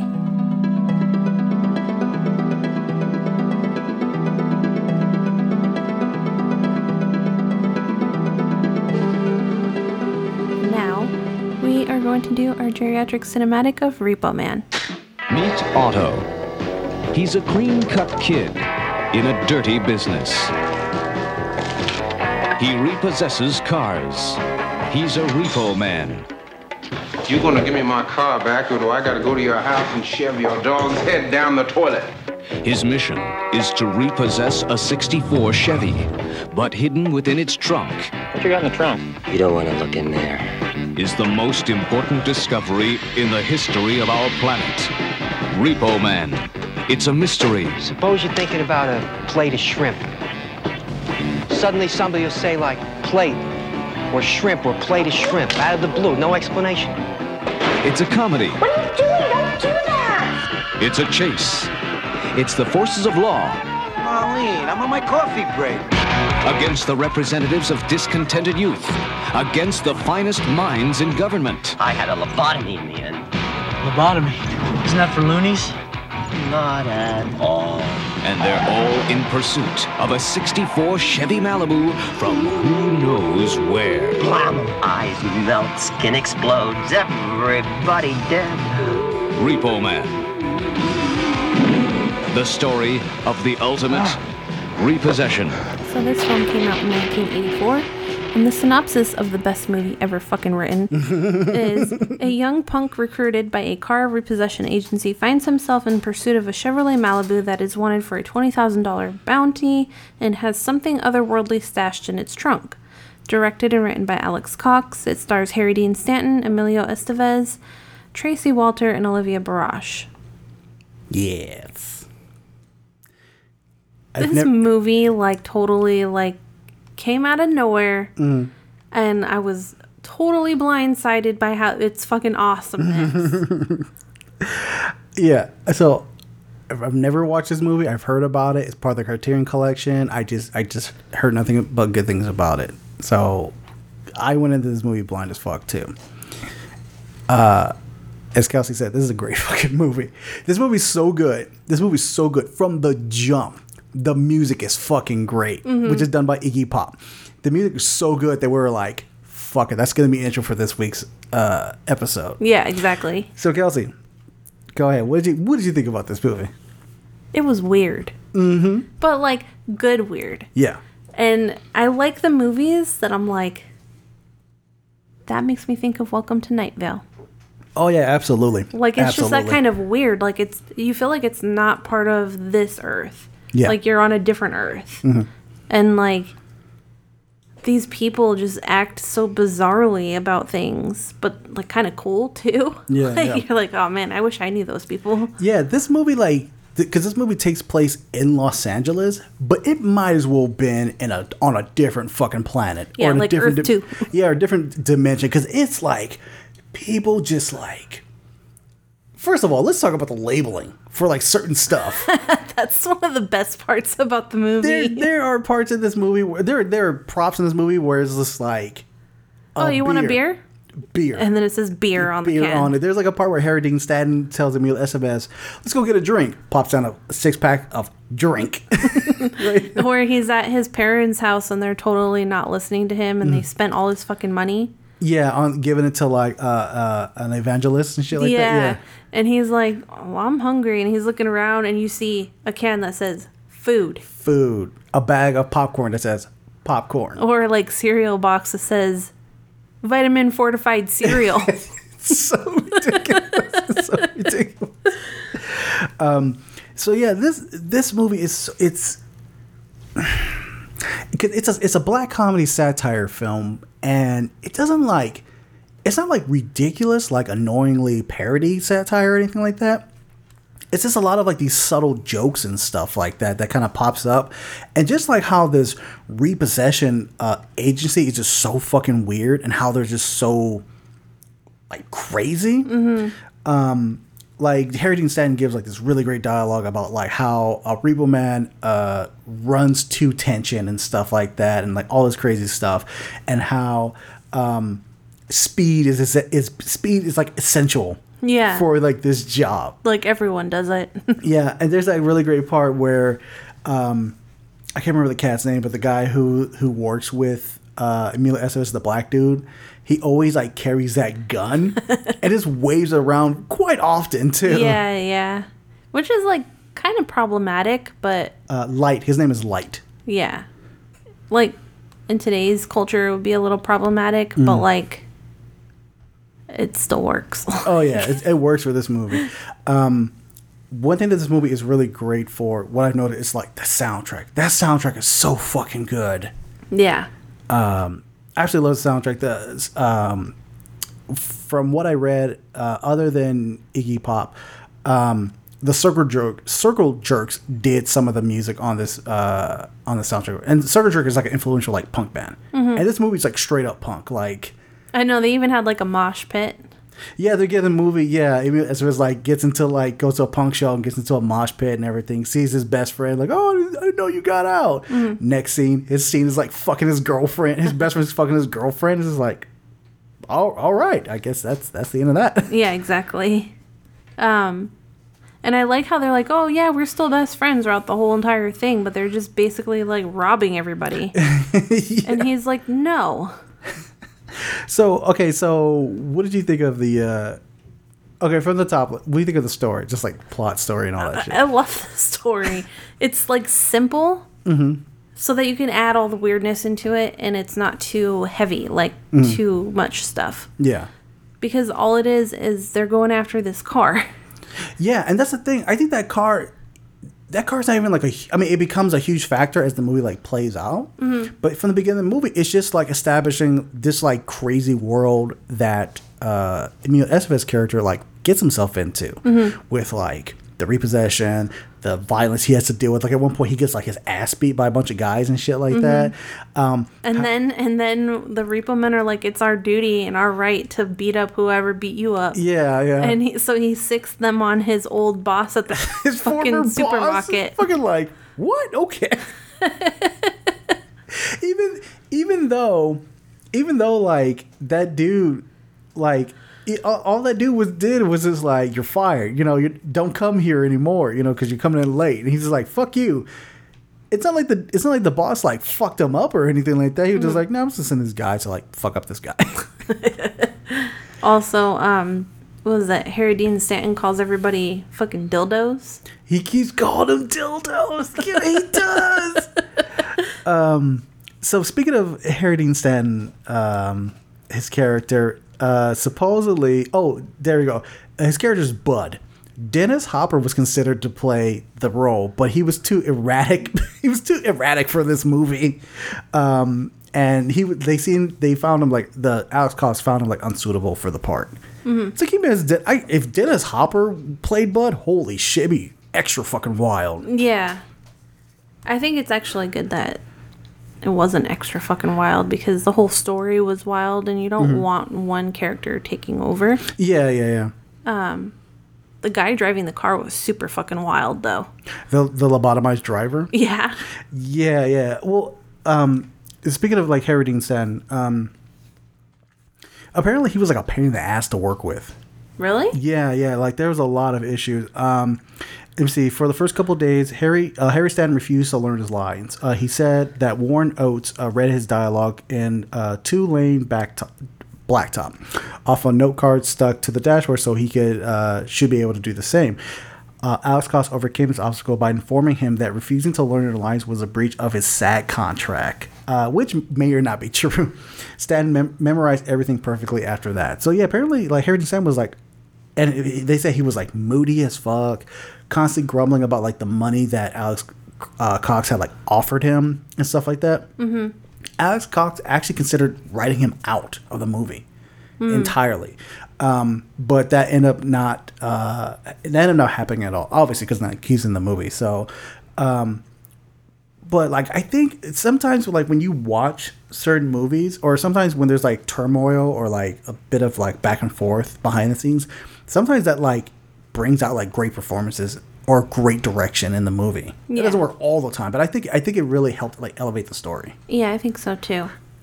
Um, I just saw the trivia about the production about the um the aliens. Uh-huh. The picture of the aliens. yeah, yeah, yeah, yeah. You want to read that? Yeah, this is the photo of the aliens that Layla shows to Otto, which is thought to be uh, thought by some to be of sausages. Actually depicts condoms filled with water and dressed by J. Ray Fox and Linda Burbank in grass skirts. I I thought that looked weird. To me, Yeah, I almost kind of thought they were like sea cucumbers. Yeah, yeah. The, the funny thing is, like, I read this before, um, before seeing the movie, and when I watched, it, I was like, I can totally see the condoms, but I, I can totally see why it would just be like, wait, what the fuck is that? Yeah. It's totally weird Because they don't actually focus on it. Like they show it quick and they like they're moving the picture or Mhm. like they're cutting away. Yeah, yeah, yeah, So you don't really see it that well. yeah. Um, anything else you want to add with the? they so they don't really explain anything um with the alien in the trunk.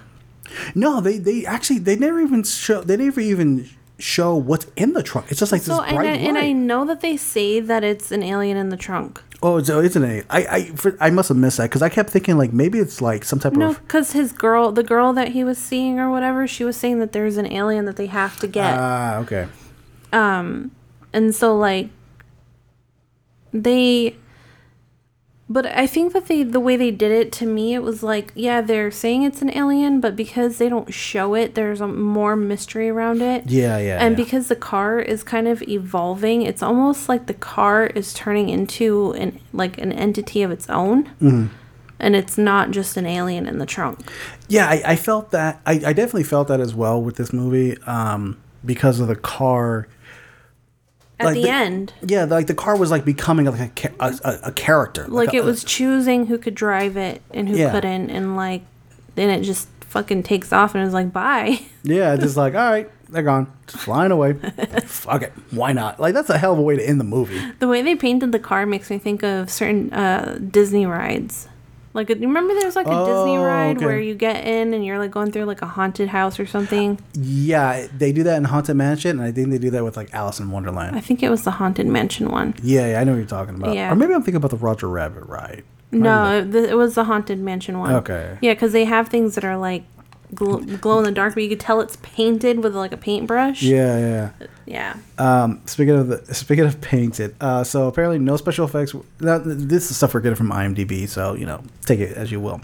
Uh, no special effects were used to make the Chevy Malibu glow while parked at the repossession lot. Instead, the car was completely coated with, um, what was that? 3m reflective paint Yeah, at a at an approximate price of six hundred dollars per bucket. i wonder how many buckets they used They probably use a lot. I would imagine maybe three of them would be enough. Three or four of them would be enough to cover the whole Yeah, you gotta, get, you gotta get like a thick coat on that. yeah. So what for that? That's what it's eighteen eighteen hundred dollars, and that's a lot. In fucking No, that's twenty.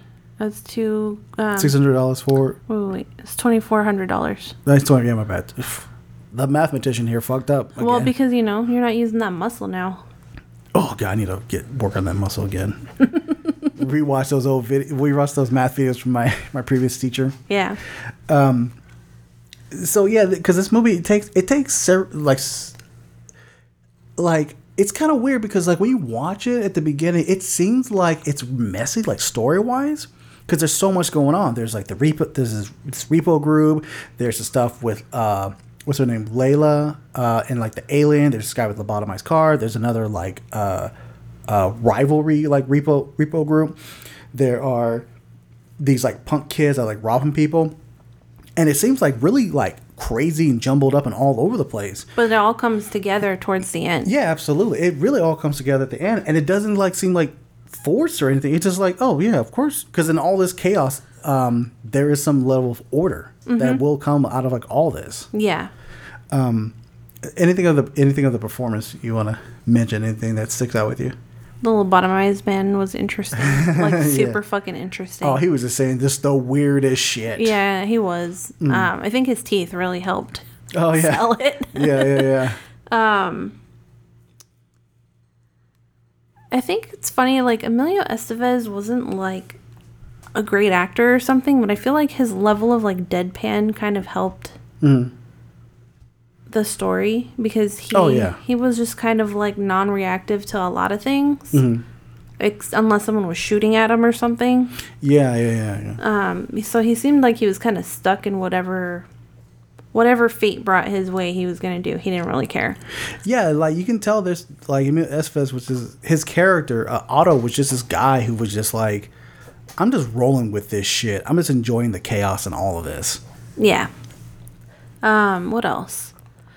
Um, the guy who couldn't drive.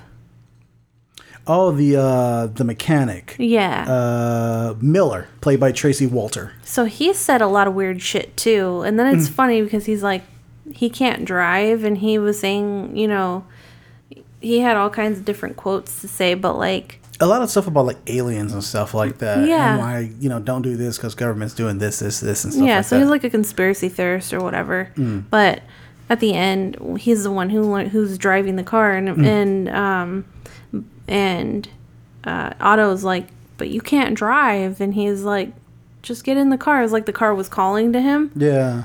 It was meant to be, and um, I don't know. I liked his character because he was kind of innocent. Mm-hmm.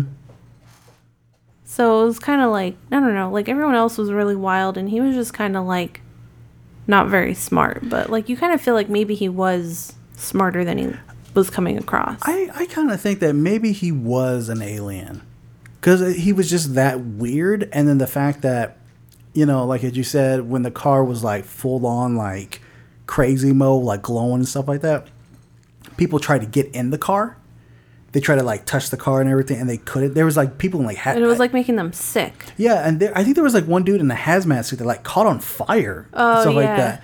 But like when Wood Miller gets to the car, he just like walks up, gets in the car, he just like sits there and his and tells Otto like come inside, and then like Otto like gets in the car easily. I'm not saying Otto is an alien as well, but maybe Miller has some type of control over the car after all to like allow Otto to get in the, to get in it. Yeah. Um, what did uh so what, anything with the directing that stuck out with you? Um. No, well, just the fact that they made it cohesive at the end, you know. Mhm. So it, even though it wasn't too jumbled, Yeah. even though the storylines weren't really connected in the beginning, it didn't feel too jumbled to me. Mm. Um, I feel like you'd have to be a good director to make it work.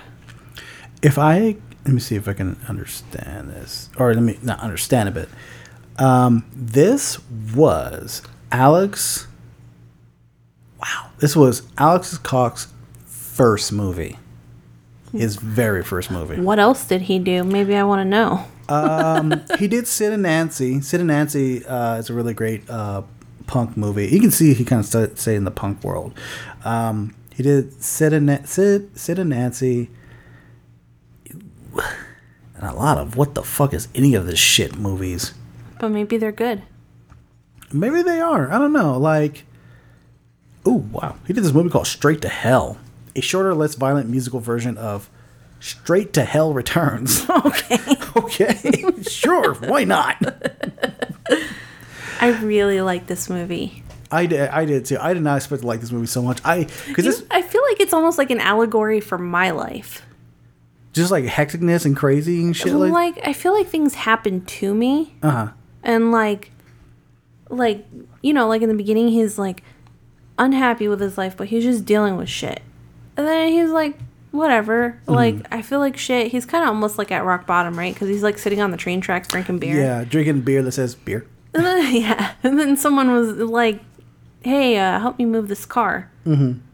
and then that's when everything kind of took off and i feel like you know like you're you're uh, harry dean stanton I have had use in my past. Yes, that's correct. not just that, but like you're just like, hey, Help me move this car. I know. Hey, get in. Let's go. Yeah, I'm this- not gonna explain anything to you, but we're just gonna do this right yeah, now. Yeah, we're gonna do this right now, and then later we're like, we're just gonna start just doing scene shit. Like, why not? Yeah, whatever.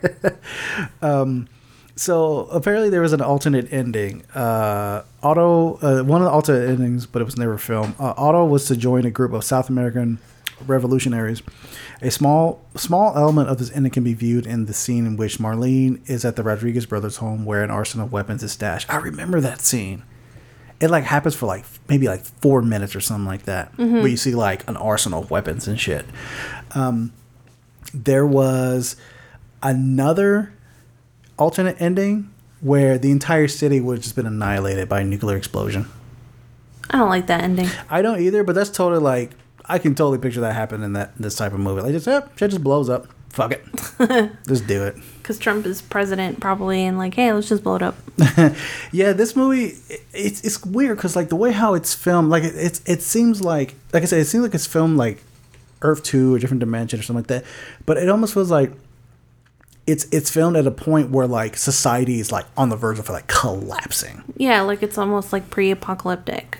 Yeah, yeah, exactly. And like I said, there's so much stuff going on. There's an alien conspiracy, Repo Man, rival gangs, and stuff like that. Like it's like it's it's perfect for the topic. It's a series of like what the fuck is going on because it's so fucking wild. Mhm. But it kind of just makes sense, and you can actually like really study the fuck out of this film and be like, well, what's it trying to say? Yeah.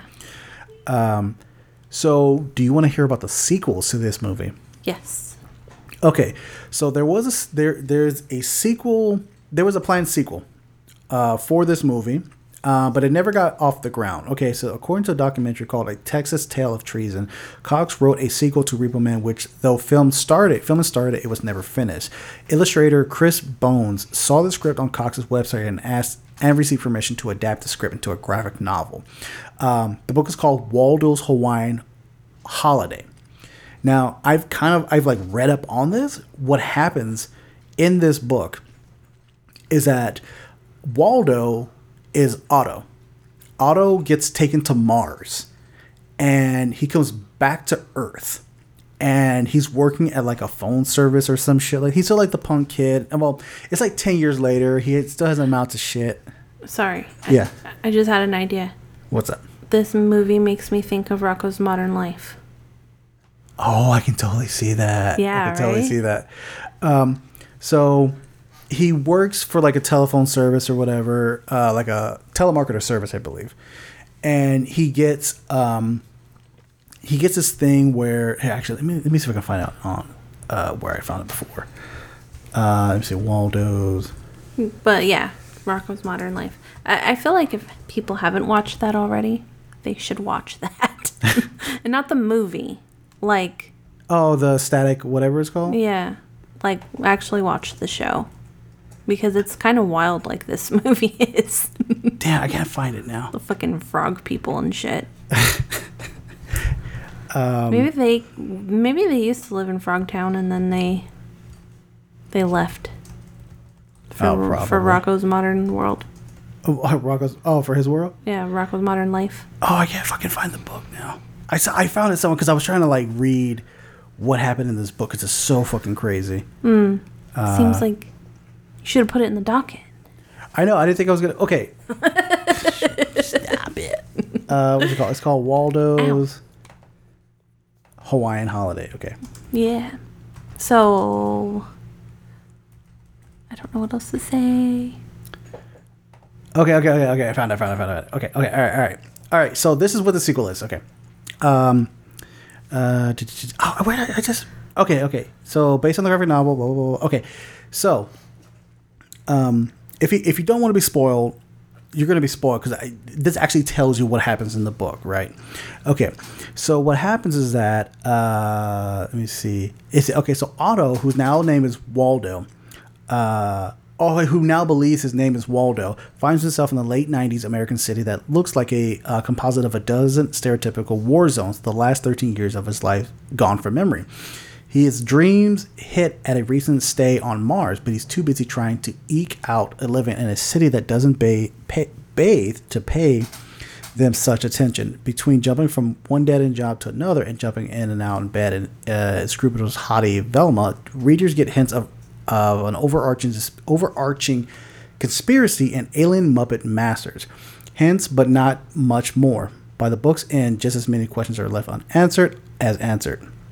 So, what I read about what happens is that like he gets uh, a Waldo or Otto gets like uh, an offer to go on a Hawaiian trip, and he tries to get this Hawaiian trip.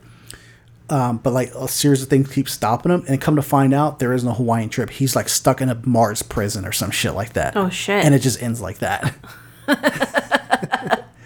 um, like like they were like mind controlling him. yeah, they were just like fucking with him, um, which I think is I I think it's perfect for what this movie is all about. I think it fits it fits well. Yeah. So there's there was another there's another sequel that was shot. It's called Repo Chick. Oh, okay. Uh, on December 3rd, 2008, a sequel was reported to be going into development with, uh, with a working title, Repo Chick. The story would be set 2008 and the resulting boom in repossession that extends far beyond cars and homes. So in February 2009, Cox announced on his blog that he was shooting and had finished the film was in post production. The bulk the bulk of the film was shot in front of a green screen with backgrounds filmed and composites in uh, during post production. Universal sent Cox a cease and desist letter because he didn't have the rights to it at all. But he, he ignored it. He was like, "Fuck it." Um, and the reason why he said "fuck it is, is, because none of the characters are none of the original characters are in the movie. Like their Ah. names are nothing in it. Yeah. Uh, the film premiered at uh, Sundance. Oh, I'm sorry. No, it, it premiered at the Venice Film Festival and it was released in the UK and America in 2011. And no one's heard of it. I saw a picture of it. It doesn't look good. No. It doesn't look good at all. I wouldn't watch it because. You I don't want it to ruin your uh, opinion of the first one. Yeah, yeah, exactly, exactly. Um, okay, so all that being wild and crazy and shit like that, I gotta ask you: Does this movie hold up? Fuck yes. I think it holds up too. It's just, it's just, it's just really something to watch. It's really fucking entertaining to watch because it's just like, if you like stories that it just kind of just goes all over the place, but like makes a point at the, or actually comes together at the end, and especially like the style. This, I mean, this is a dude's first film. It's actually really good for somebody's first film, Mhm. especially if it's like like uh indie level, like low budget. Mhm. Actually works really well. And like I said, that soundtrack's fucking awesome. Yeah. I think it's a great soundtrack. Um, think that's it. Is there anything else? Nope. All right. I'm, I'm gonna melt in You're the gonna next melt? five minutes. Yes, it melts away. Like the radiation. Like you just pop open a trunk. Radiation. Speaking of that, real quick, before we end it. The light out of the trunk, the mystery light and all that stuff, kind of reminds me of Pulp Fiction, don't you think? Like when they pop open that briefcase? Oh yeah. Yeah. anyway, all right, that's just my thing. Um, so that's going to be it for our show for this week. We want to thank everybody for joining us. Um, we especially like to thank the folks over over at YourEntertainmentCorner.com uh, for hosting this on their website. Uh, our lovely co-host Kelsey Loisel uh, is a writer there. Uh, you can find all your film news, TV news, and reviews on YourEntertainmentCorner.com.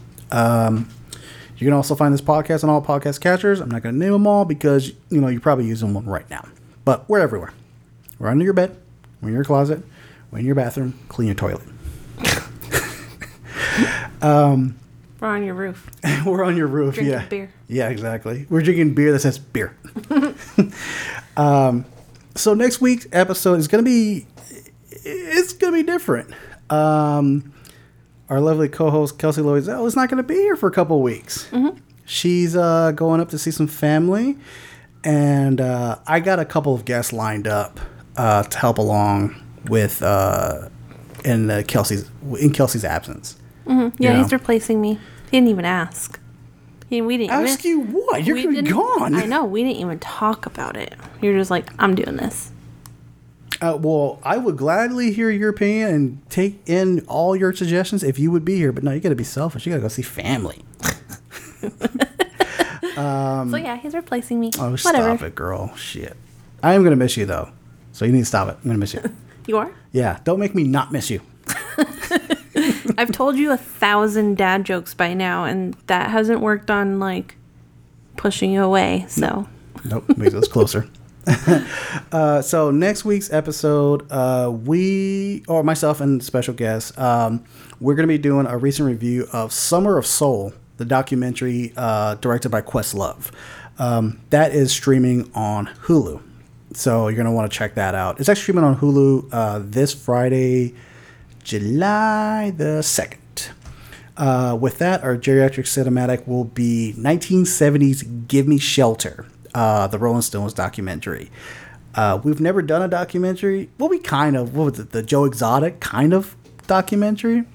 no, we talked about that in one of our variety time segments. We Yeah. didn't actually like review. View it, yeah.